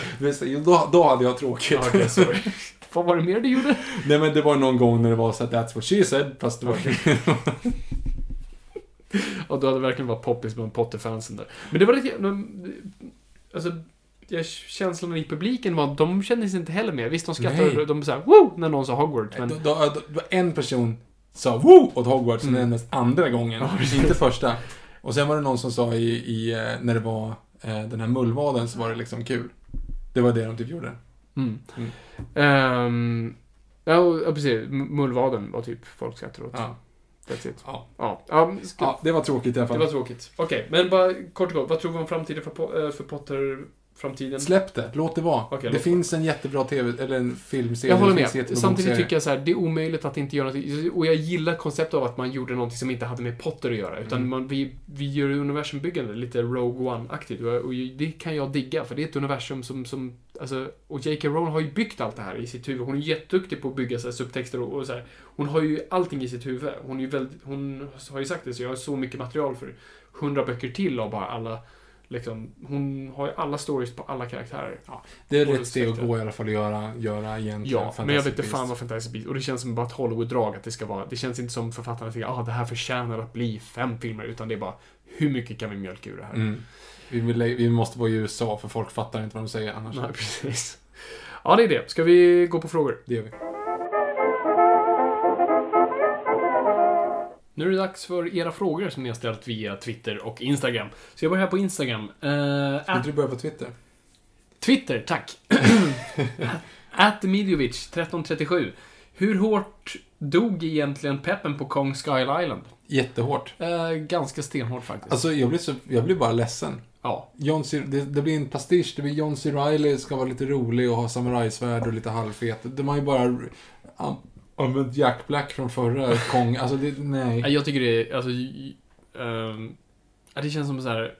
Jag skrev på Twitter att det är nästan Hollywoods dödsvrål. Alltså det är som, de bara tryckt in allt, bara i en liten tub. En annan grej jag la ut på Twitter som ingen reagerade på, som jag tyckte var jätteroligt, det var... Det är ungefär som scenen i eh, Blazing Saddles. Jag reagerar på den tyckte Jag kul. vet, men eh, när uh, Hedley Lamar, uh, It's Heddy, uh, Hedley, eh, när han säger vad han vill ha. eh, thugs, pugs, buggers, uh, bruggers, uh, allt det där. Ja, det är ungefär så det känns. Alltså, Ja. De ville bara trycka in allt. det, det var ett jätteroligt skämt för mig. Eh, men det känns som folk blev så ja men det är som Apocalypse Now. Och det är jättekul om ni tycker det, men jag kan kolla på Apoc- Apocalypse Now då. Ja. Eh, och den har inte Gorilla Easy. Gillar designen på Kong. Jag Ja, visst. Ingenting. Nej. Eh, men vi kommer gå och se den. vi kommer, Troligen jättetidigt. vi kommer göra ett King Kong-avsnitt, så att... eh, Oh yeah. oh yeah. Yes, at eh, Bob Andy Han. Eh, vad är det som gör Westworld så bra? Själv tycker jag det är att den enbart är okej. Tycker manusförfattaren lyser igenom. Bra P. Men en bra podd då, kanske. Förhoppningsvis. Vi säger så, så tack så mycket i så fall. Eh, det är väldigt kul att du säger det. Du tycker manusförfattaren lyser igenom. Det är säkert så. Det, fin det finns ett sånt uttryck tror jag som, alltså... It's for the writers. Alltså, Saturday Night Live brukar ha såna... Författarnas favoritsketcher skrattar ingen åt. För det är, det är så skrivet för författare. Liksom. Det är bara folk som förstår liksom, processen av det. Som, och det är lite så Westworld tror jag. Du gillar dock Westworld. Jag Jag älskar inte är Westworld. manusförfattare som är. Men jag förstår lite vad de menar. Det är väldigt det är manusporr. Alltså det är författarna som verkligen bara bygger in små Mm. grejer och subtext och små lager av alltihop och det är så subtilt och det bara ligger där. Så att jag förstår att det inte är för alla. Och that's fine. Jag vet inte vad det här är med. Alltså jag, alltså jag gillar bara konceptet. Jag gillar hur de har byggt upp det. Alltså jag gillar det som ett sci-fi för den, den lägger upp många frågor. Och jag gillar att jag som människa börjar tycka om artificiella karaktärer. Um, och jag finner det fascinerande. Alltså jag faktiskt, och jag, men jag vet att det är där många faller lite, att de inte hittar någon karaktär de finner fascinerande. Men jag finner de karaktärerna fascinerande. Eh, och det är väl där det bryter upp. Jag kan inte riktigt säga till någon bara, du borde visst gilla dem. Alltså, det är ju så subjektivt. Nej, jag, bara, jag bara fastnade lite grann i den som- som SNL-sketcherna. Jag antar att de inte tycker att More Cowbell är jätterolig att skriva. Men däremot, Nej, bara därför kommer inte jag ihåg av den som du delade, Halloween-grejen, med alla våningar. Ja, precis. Med David S. Pumpkins. Just det. är fantastisk. Menar du att den är en författarsketch? eller att Det är en författarsketch deluxe. I'm David S. Pumpkins. Yes, I know, but what... Does he have a middle initial now? And the skeletons are part of it! Kolla på den sketchen. Och så Tom Hanks med jättesmile. Ja, precis. Jag tycker den är briljant. Ja, det, det- det är en sån otroligt Det bra. var det jag menade. Det är lite skillnad mellan den sketchen och More Cowbell. Liksom. Ja, exakt. Nej, faktiskt väldigt sant. Dock gillar många sketchen. Den blev lite av en sensation. Folk gick som David S. Pumpkins på Halloween. Sök på det på YouTube. Uh, Saturday Night Live, eh, David Pumpkins. Jag tycker den är skitbra. Eh, så, ja. Top of my head. Back of my legs. Fortsätt. Yes. Um, at Louvster. Eh, I början av Nightfall, volym 1, har Batman ett sorgband med uh, Superman-märket på sig. Varför? Eh, utkom The Death of Superman samma år? Svaret är ja. Ja, det är så här Loster, att när han kom... Nej, jag skojar. Ja, nej, men det stämmer. Alltså det här var året då verkligen DC Comics skulle shake upp sitt universum så att Superman dör och Batman bryter sin rygg. Eh, så att ja, de, de löpte samtidigt. Bane! Um, att Sebasa G, understreck G. Eh, vad tycker ni om tv-spel, nya och gamla? Vi har sagt det, vi är inte så mycket gamers här. Fifa, Football Manager och Age of Empires och eh, Battle for Middle Earth, det som kom ut först innan de började uppgradera det. Där har du liksom fyrenigheten. Ja. Arkham Asylum, eh, Arkham City, Arkham Origins. Arkham Knight har jag inte spelat men det är ungefär då jag spelar. Och det är lite roligt också att den här podden ska gå ut lite grann på att jag liksom är okunnig, du är Batman-freak. Mm. Och du rekommenderade 100% Batman-spel och jag rekommenderade 50% eh, fotbollsspel. Är vi pastischer av oss själva? Ja, det är vi. Eh, men ja, jag spelar, när det kommer till Rockstar-spel ut, GTA gillar jag att spela när det kommer. Eh, eller Red Dead Redemption och sådana grejer. Men jag, ja, alltså det måste vara någonting också kopplat till ett intresse jag har. Som jag tycker är kul att uppleva och spela eh, på så vis. Så, så här, random shoot 'em up har jag inte så mycket investerat i. Och snart ska vi sätta igång våra link cables här. Käften, ja vi ska. Ehm, ja, vi går vidare. At Xmage 2. Vilken medlem av Green Lantern Corps eh, tror ni kommer vara med i Justice League? Vem ska spela... Vem ska spela hen? Jag tror vem ska spela vem. Eh, Hen. Hur stor roll har hen? Okej, så det var Ja, men det var ett hen. Okej, sorry. Ehm, du kommer ju absolut ha... Jeff Johns driver ju nu lite DC och han älskar Hal Jordan, så Hal Jordan kommer vara med. Men vi vill ju inte pusha det så hårt för att Hal Jordan lyckades ju inte så bra. Så John Stewart kommer ju definitivt vara med. Kyle Renner, möjligtvis. Ky- Kylo Ren. Nej, Kyle Renner. Ja, det är bandare. John Stewart, det är inte han som har en The Daily Show? Det- Jo, precis. Men eh, den här John Stewart var innan. Okej. Jag vet inte, men absolut, John Stewart är given tror jag. För det är den också vår generation har vuxit upp med. Eh, För han var med i Justice League tecknade serien. Jaha. Så det är vad jag tror. Um, at Iceman understreck Joe. Skulle ni vilja se en film vars manus är skriven av Tarantino och regisserad av Scorsese? Vad tror ni resultatet ser ut? Svaret är nej. det är för mycket ego. Jag tycker inte att Tarantino ska skriva grejer åt andra. Eh, det funkar liksom inte riktigt för att det händer ingenting i de manusen i så fall. Nej, och jag tycker inte... Alltså, Tarantinos styrka dialog. Det är inte Scorseses. Alltså, även när det kommer till regi. Alltså, Scorsese är bättre. Han skulle egentligen göra stumfilm. Alltså, hans dialogscener är oftast inte så häftiga. Jag, jag kan ibland vakna upp sådär mitt i natten och tänka hur mycket jag tycker om Gangs of New York. Jag har inte sett den på jättemånga år. Jag vill se... Vi borde se om den. Bara för... Nej, sakens skull. och samma sak, Departed är en av de typ bättre filmerna som gjorts. För mig är det så här varannan gång jag ser den tycker jag den blir en briljant. Varannan gång jag ser den tycker jag den är medelmåttig. Så att... Man kommer ju ihåg twisten om inte annat. Ja. Eh, då går vi över på Instagram. Yes. Erik Edsberger, vem av er hade överlevt en fight till döden? Bra fråga. Jag tror Viktor. Ja, jag vet inte. Vi, som, det kommer aldrig att hända i alla fall. Eh, Bo Ingvar. J. När kommer film noir-avsnittet? Fabian? Snart.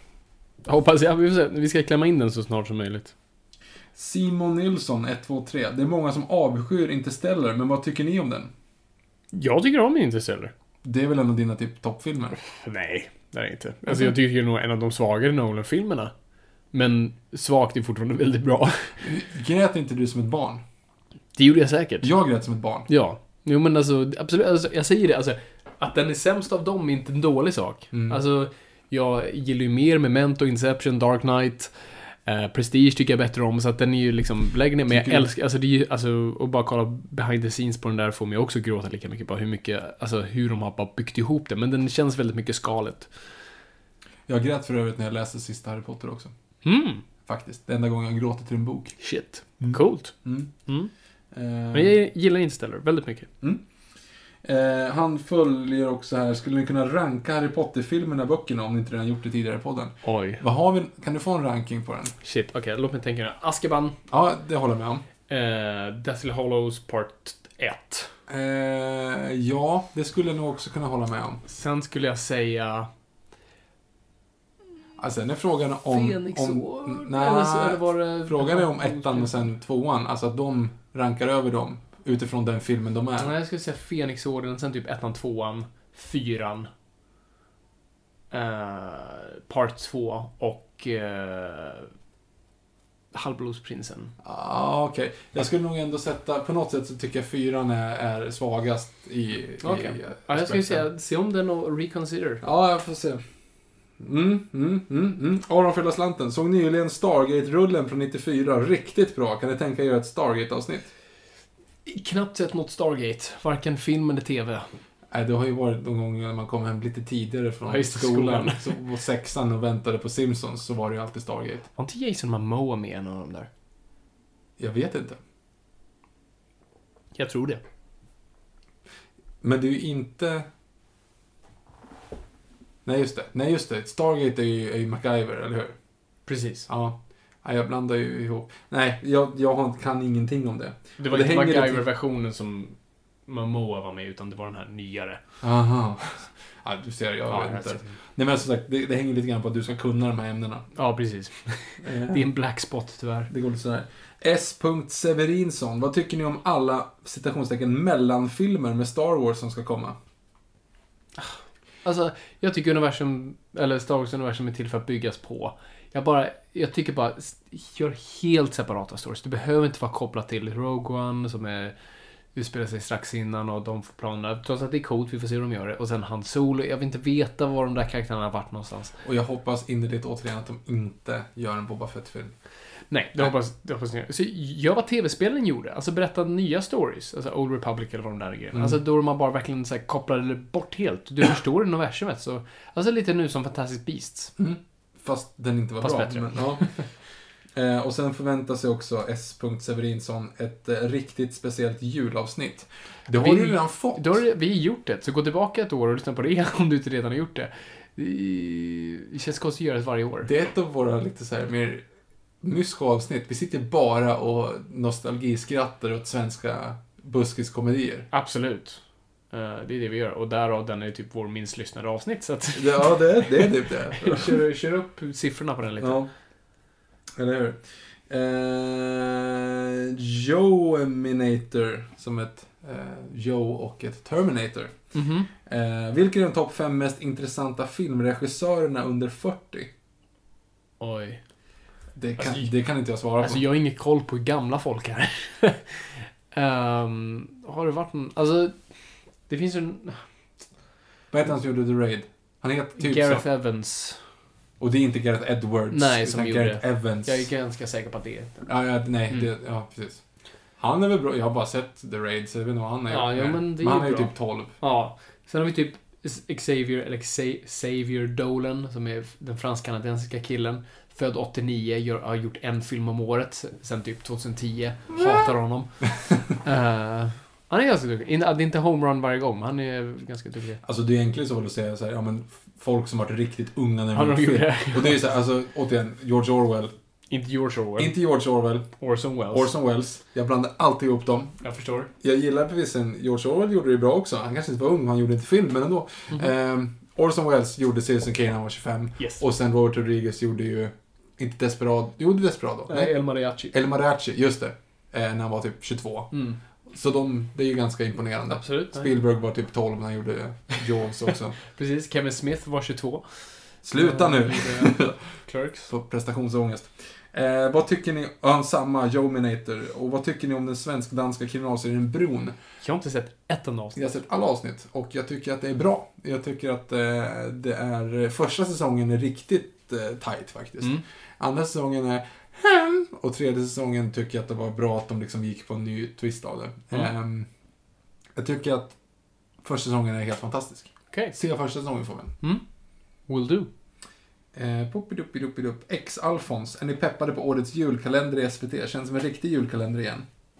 Jag, jag såg bara trailern ljudlös i periferin och det såg ut som steampunk med Ulveson. Ja, det är ju tillbaka på det här sjömansmössor och dieselmöss... sjö- Sjömansmössor, man inte. Sjömansmöss. Mm, och dieselråttor. Dieselråttor och sjömansmöss, så, heter det. Yes. Eh, och crossover mellan det och, och Ron. Romeo och Raul Julia. Vår dramaserie och här i Åh, TV3. gud. Gud vad roligt. Ja, famlar i mörker. Nej, men han, Ulveson var ju med som Hon är handlaren. död och bor i en låda. Ah, sorry. Ja. Du, du är inte så så gammal som du och bor i en låda. Men far, jag älskar honom. Romeo, min son. Du får inte gifta dig med honom. Oh, sorry. Hamnar i mörker.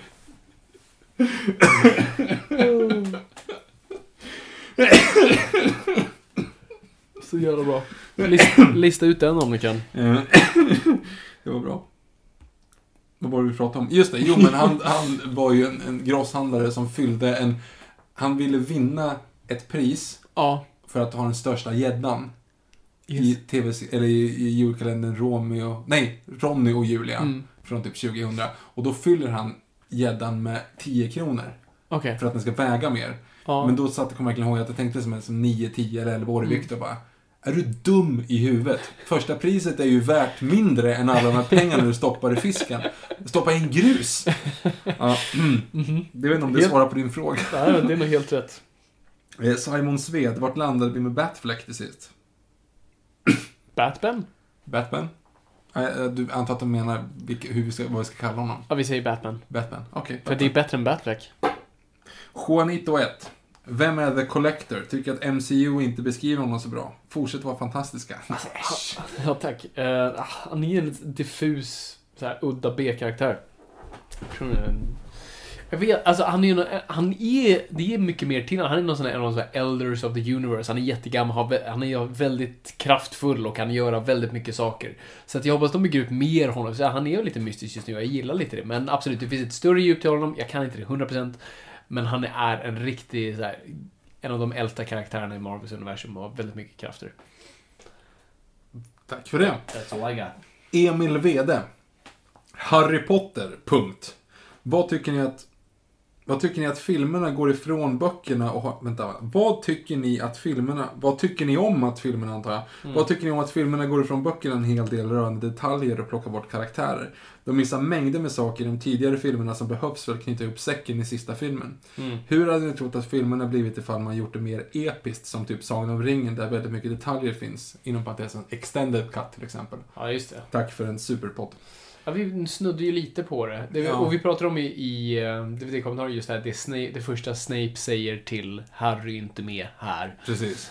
Eh, och sådana där grejer. Så att, Han, han skulle säga Lilja, det vill säga Ja, hans precis. mamma Lilly. Fast på latinska namnet Mm. är typ det första han säger. Och det stora grejen som egentligen fuckar upp hela Snapes ark. Det är Mm. ju att, att Harry ska ha sin mammas ögon. Men Radcliffe är blåögd och hon som spelar mamman är grönögd. Ja, för det, det hörde jag en intervju om, för att typ, de pratade med J.K. Rowling och bara så här, okej, så här ligger det till. Gröna ögon. Vi kan ha linser eller digitalt liksom fixa det, men hur viktigt är det för dig? Och då sa hon, okej, fine, det är inte viktigt, men då måste mammaskådespelaren ha likadana ögon som Radcliffe. Fast så var det ju inte. Hon är ju grönögd. Är hon det? Eller hon har inte de, han är ju, han, de pallade inte linserna. Ah, ja, Fudge it. Det var ändå en, en sån Mm. grej som tycker Ja. inte Jag har inget problem med att man ändrar. Jag tycker man måste göra det. Eh, J.K. Rowling har varit före. Absolut, det är alltid synd att karaktärer försvinner och kommer och går och så här, Men det är oftast nödvändigt. Man gör det inte för att vara för jävlig. Man gör det för att det är nödvändigt. Jo men om man blir bara sur om man sitter och kollar på en film och bara namedroppar massa saker som Mm. man inte känner igen. För de som inte har läst böckerna hade ju tänkt med överhuvudtaget. Ja, precis. slängt in ännu fler spöken och sådär. Mm. Alltså det hade ju varit som... Men jag, alltså jag tror ju visst att det hade varit, hade kunnat göra att i extended cuts och trycka ut mer, ja, Mm. saker. Men det hade nästan blivit för mycket. Ja.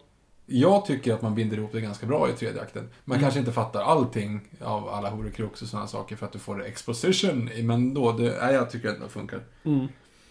Gustav Kjellberg, Boss Fight, Captain America vs. M. Bison. Inte det en Street Fighter-karaktär? Okej.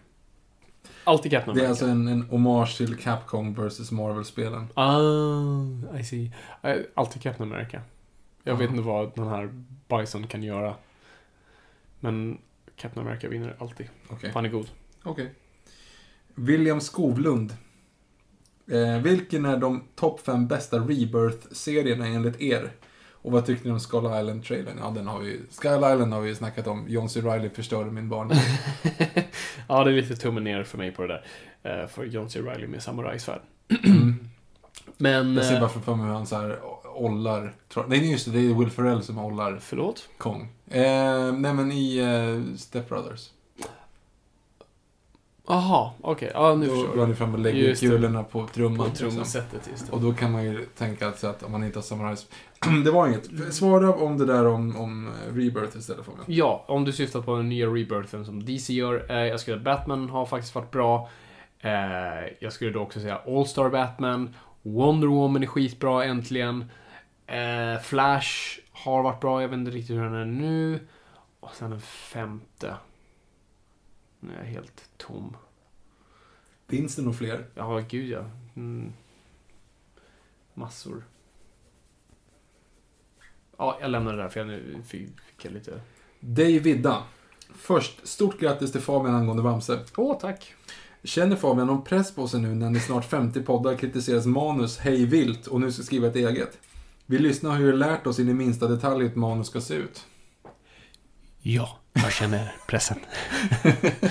Absolut, jag har tänkt på det. För jag, jag har själv varit en sån här liksom, ja, typ manusfattare som kommenterar manus och kan oftast inte skriva själva. Japp, jag är själv där nu. Eh, ja, nej, jag, jag, jag döms den dagen. ja, då är du skiter i blå skåpet. Mm, precis. Men, Som Janne Loffe Karlsson skulle sagt. precis. Nej, absolut. Nej, det är bara, det är bara att döma mig fullt ut där. Jag ska försöka göra mitt bästa.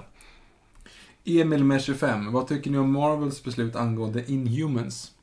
Ja, de ska göra en tv-serie nu. I don't like it. Om det varit för Netflix hade varit coolt, men de ska göra det för ABC, vilket ja, då blir Agents of Shield igen. Som jag vet att vissa gillar, men jag tycker inte att den tonen hur som helst passar för Inhumans, trots att Inhumans har förekommit nu i Agents of Shield. Jag hade jättegärna velat ha en film på dem. Eh, Vad, är det var? det är typ som X-Men, fast inte för att det är... Okej, jag tänker inte gå in... Vi har ett Inhumans avsnitt. Ehm, för det hade kunnat bli Marvels Universums X-Men, eftersom de inte har X-Men. Så hade de kunnat, och jag hade bara velat se Black Bolt! Då kommer man ha en tv-kostym istället för Jag köpte Black Bolt som legofigur nu. Coolt! Mm. Men, ja. Jag visste inte. Du, då skapar du verkligen i botten om du... Ja, ja, nej men det är ju bara för att du har sagt att Black Bolt inte kan göra en podcast från Jupiter liksom. Ja, precis. Ja, det är sant. Så, ja. Mm. Eh, Jag håller på att bygga en legotavla nämligen och då har jag liksom valt ut lite så här grejer. Så jag bara checkat in mig även på Simpsons lego, bland annat. Eh, Har ni och lego så ligger det över, ge till Viktor. och bland annat då så hittade jag Black Bolt på Ebay. Eh, så i en, i en sån, så att jag har Mm. Black Bolt. Nice. Hur som helst. Erik Odal. Mäktigaste figuren, minus universella gudar och sånt, i Marvel. Franklin Richards? Ja, det är sant. Eh, han är ju supermäktig. Ja, om du tar bort gudar från det, räknas Phoenix som en gud? Vem? Eh, du vet, Phoenix, Phoenix saga. Eh, Det är väl ingen gud? Hon är väl en X-Men? Ja, precis, men hon är besatt av en uh, kosmisk kraft. Okej, skitsamma. Um, Eternity gud? Kanske. Du Eh, pratar med fel person. Och The Living Tribunal. Ja, jo, det är fucking också en gud. Shit vad svårt det blev när jag inte- Hulken. Va? Hulken. Ja, han är ju ganska... Men jag, jag tror Galactus bara skulle äta honom. Men, Han är ju en gud.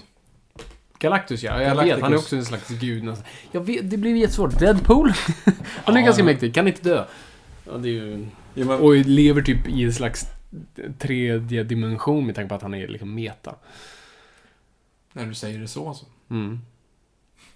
Marcus Willershauser. Jag säger Eternity för jag vet inte om den är, om det är en gud eller inte. Det tog inte Mar- Marcus Willershausen som ett förslag på den mäktigaste guden i... Det gjorde jag inte. gå på nästa fråga. Ah, gå på men, nästa. men du svarade faktiskt inte när du väl säger det. Mm. För att jag, jag, du vet inte helt enkelt. Jag vet inte, om jag måste räkna bort gudar blir det svårt. Okej. Marcus Willershausen i alla fall. Ni har väl flera gånger i podden vidrört att ni då, inom parentes främst Fabian, vad ni tycker om filmpolitiken. Vad för film som görs och hur svensk film finansieras. Mm. Eh, det skulle vara kul att höra en eh, längre utläggning kring detta. Uh, nummer ett, jag är inte expert på ämnet för att jag är inte producent, jag bara skriver skiten. Så att jag lämnar in någonting och sen är det inte mitt jobb längre. Som jag förstår det, um, är ju att till exempel jag nu skriver ett manus, Uh, skickar in det eller om jag får beställning på att skriva ett manus. Ehm, det är sällan filmbolag finansierar själva för att det inte är ekonomiskt hållbart. De kanske lägger in lite i det, men oftast inte. För att vi har ett system som bygger på att staten kan gå in med det och SFI och, och filmstödet och allt sånt där. Eh, eh, kan då ge en, en del av budgeten i alla fall. Så det är oftast en mix av det och sen kan du gå till privata finansiärer som, alltså, som är individer eller företag som bygger på att ge ut lån, alltså för att finansiera filmer. Och räknar då med att få en bit tillbaka. SFI ber inte om en chunk tillbaka. SFI då, Svenska Filminstitutet. Ja, precis. Inte Svenska för invandrare som också är samma Ja, förkortning. Det har jag Ja. inte ens tänkt på. Just det, det är sant. Eh, och det är lite så det fungerar. Eh, och, det, och det är mycket krångligare än så, absolut. Och sen kan man ju söka utomlands och allt sånt där. Men det är i bara breda drag. Vem får tillbaka pengarna först? Eh, jag tror, ja, det är väl finansiärerna, tror jag. Inte SFI som sagt, de stängs ut. Alltså, det är väl en mix mellan finansiärer. Jag tror du vill ju betala tillbaka de lånen först. Och sen förhoppningsvis får man ju tillbaka någonting eh, i slutet. Vilket är svårt här. Ehm, det är väl rätt så det fungerar.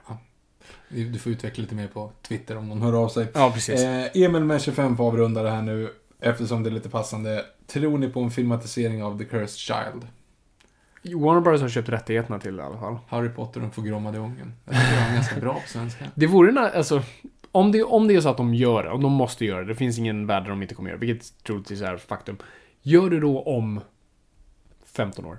Men alltså den skådisen blir så pass gammal. Eh, ja, precis. Så då kan faktiskt Radcliffe, jag tror aldrig de skulle komma tillbaka faktiskt. Det känns konstigt, men... ehm, låt oss säga att de gör det. Ehm, ja, då skulle jag vilja se det så, men jag skulle inte vilja se nya. Nej, jag, jag är inte intresserad alls faktiskt. Nej. Och framförallt när den inte fått så bra kritik så är man ju inte så här alls Nej. på det. Jag tror de skulle vara tvungna att, liksom, halva filmen kan ju inte utspela sig på det där tåget, så att... Skenbart. Skenbart går Ja, det är sant. Ja. Ja. Det, det kommer ju ske, så att... Vi avrundar där tycker Vi jag. avrundar där. Eh, nu har vi suttit här rätt länge och pratat om Dr. Mugg och Harry Potter. Jag tycker, jag förstod typ inte ens det skämtet, Harry Potter. När jag, när jag såg Dr. Mugg förut. Såg du Dr. Mugg? Jag tror du var för gammal för Dr. Mugg. Det var lite Nej men man, det gick ju inte på TV. Jo. Det, jag tyckte aldrig de var kul. Alltså det sagorna, är för mycket. Sagorna är helt fantastiska. Yes och bröderna Fluff. Helt otrolig. Och Dr. Cosmos, fine. Nej, Dr. Ko- vi såg ju om Dr. Cosmos. Ja, det är okej, inte det- så mycket att ha alltså. Nej, för Det är ju unga för jävla flummigt. Ja, det är sant. True. Och som jag förklarar för dig då, jag ville vara Dr. Cosmos. Jag hittade en kastrull på min bakgård när jag bodde, när vi bodde i stan. Uh, som troligtvis var en heroinmissbrukares toalett, men jag tog, för den var grön. Han har inte en grön, men han hade en grön kostym, så jag tyckte den färgmässigt den passade. Så jag hade den på huvudet ett tag. Det finns ju egentligen inget scenario, eller så att säga, inget bra scenario, där någon lämnar ifrån sig en kastrull på en innergård. Nope. Finns ingen bra början på den storyn. Det, det, är- det är ju verkligen liksom, någon vill verkligen bli av med den. Ja, exakt. Var lägger jag kanylerna någonstans? Ja. ja, precis. Ja, det var intressant. Det blev mörkt. Ehm, jag tycker vi, vi, vi, vi är klara. Det gör vi. Eh, och glöm nu inte att Mm. Svenska podcastpriset är fortfarande inte avgjort. Ni som lyssnar i framtiden, det vill säga efter, eh, vad är det för datum på måndag? 20? 27 tror jag. 28. Mm. Ni vet, ni förstår vad ni menar. Googla Svenska podcastpriset. Är vi nominerade? Jättekul. Är vi inte nominerade? Tack för att ni försökte. Mer än så kan jag inte säga. Nej, inte jag heller. Okej hörni, då, då bommar vi igen det här. Tack för att ni har lyssnat. Det är kul att ha lyssnat. Och kom ihåg folk, ingenting är för nördigt.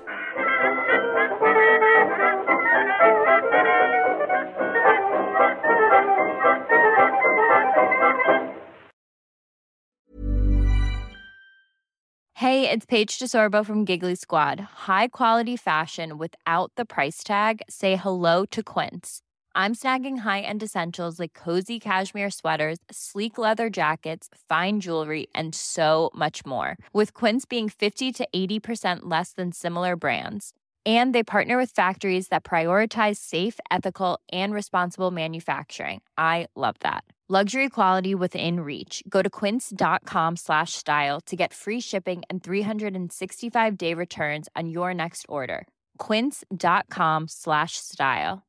Mom deserves the best, and there's no better place to shop for Mother's Day than Whole Foods Market. They're your destination for unbeatable savings, from premium gifts to show-stopping flowers and irresistible desserts. Start by saving 33% with Prime on all body care and candles. Then get a 15-stem bunch of tulips for just $9.99 each with Prime. Round out Mom's menu with festive rosé, irresistible berry chantilly cake, and more special treats. Come celebrate Mother's Day at Whole Foods Market.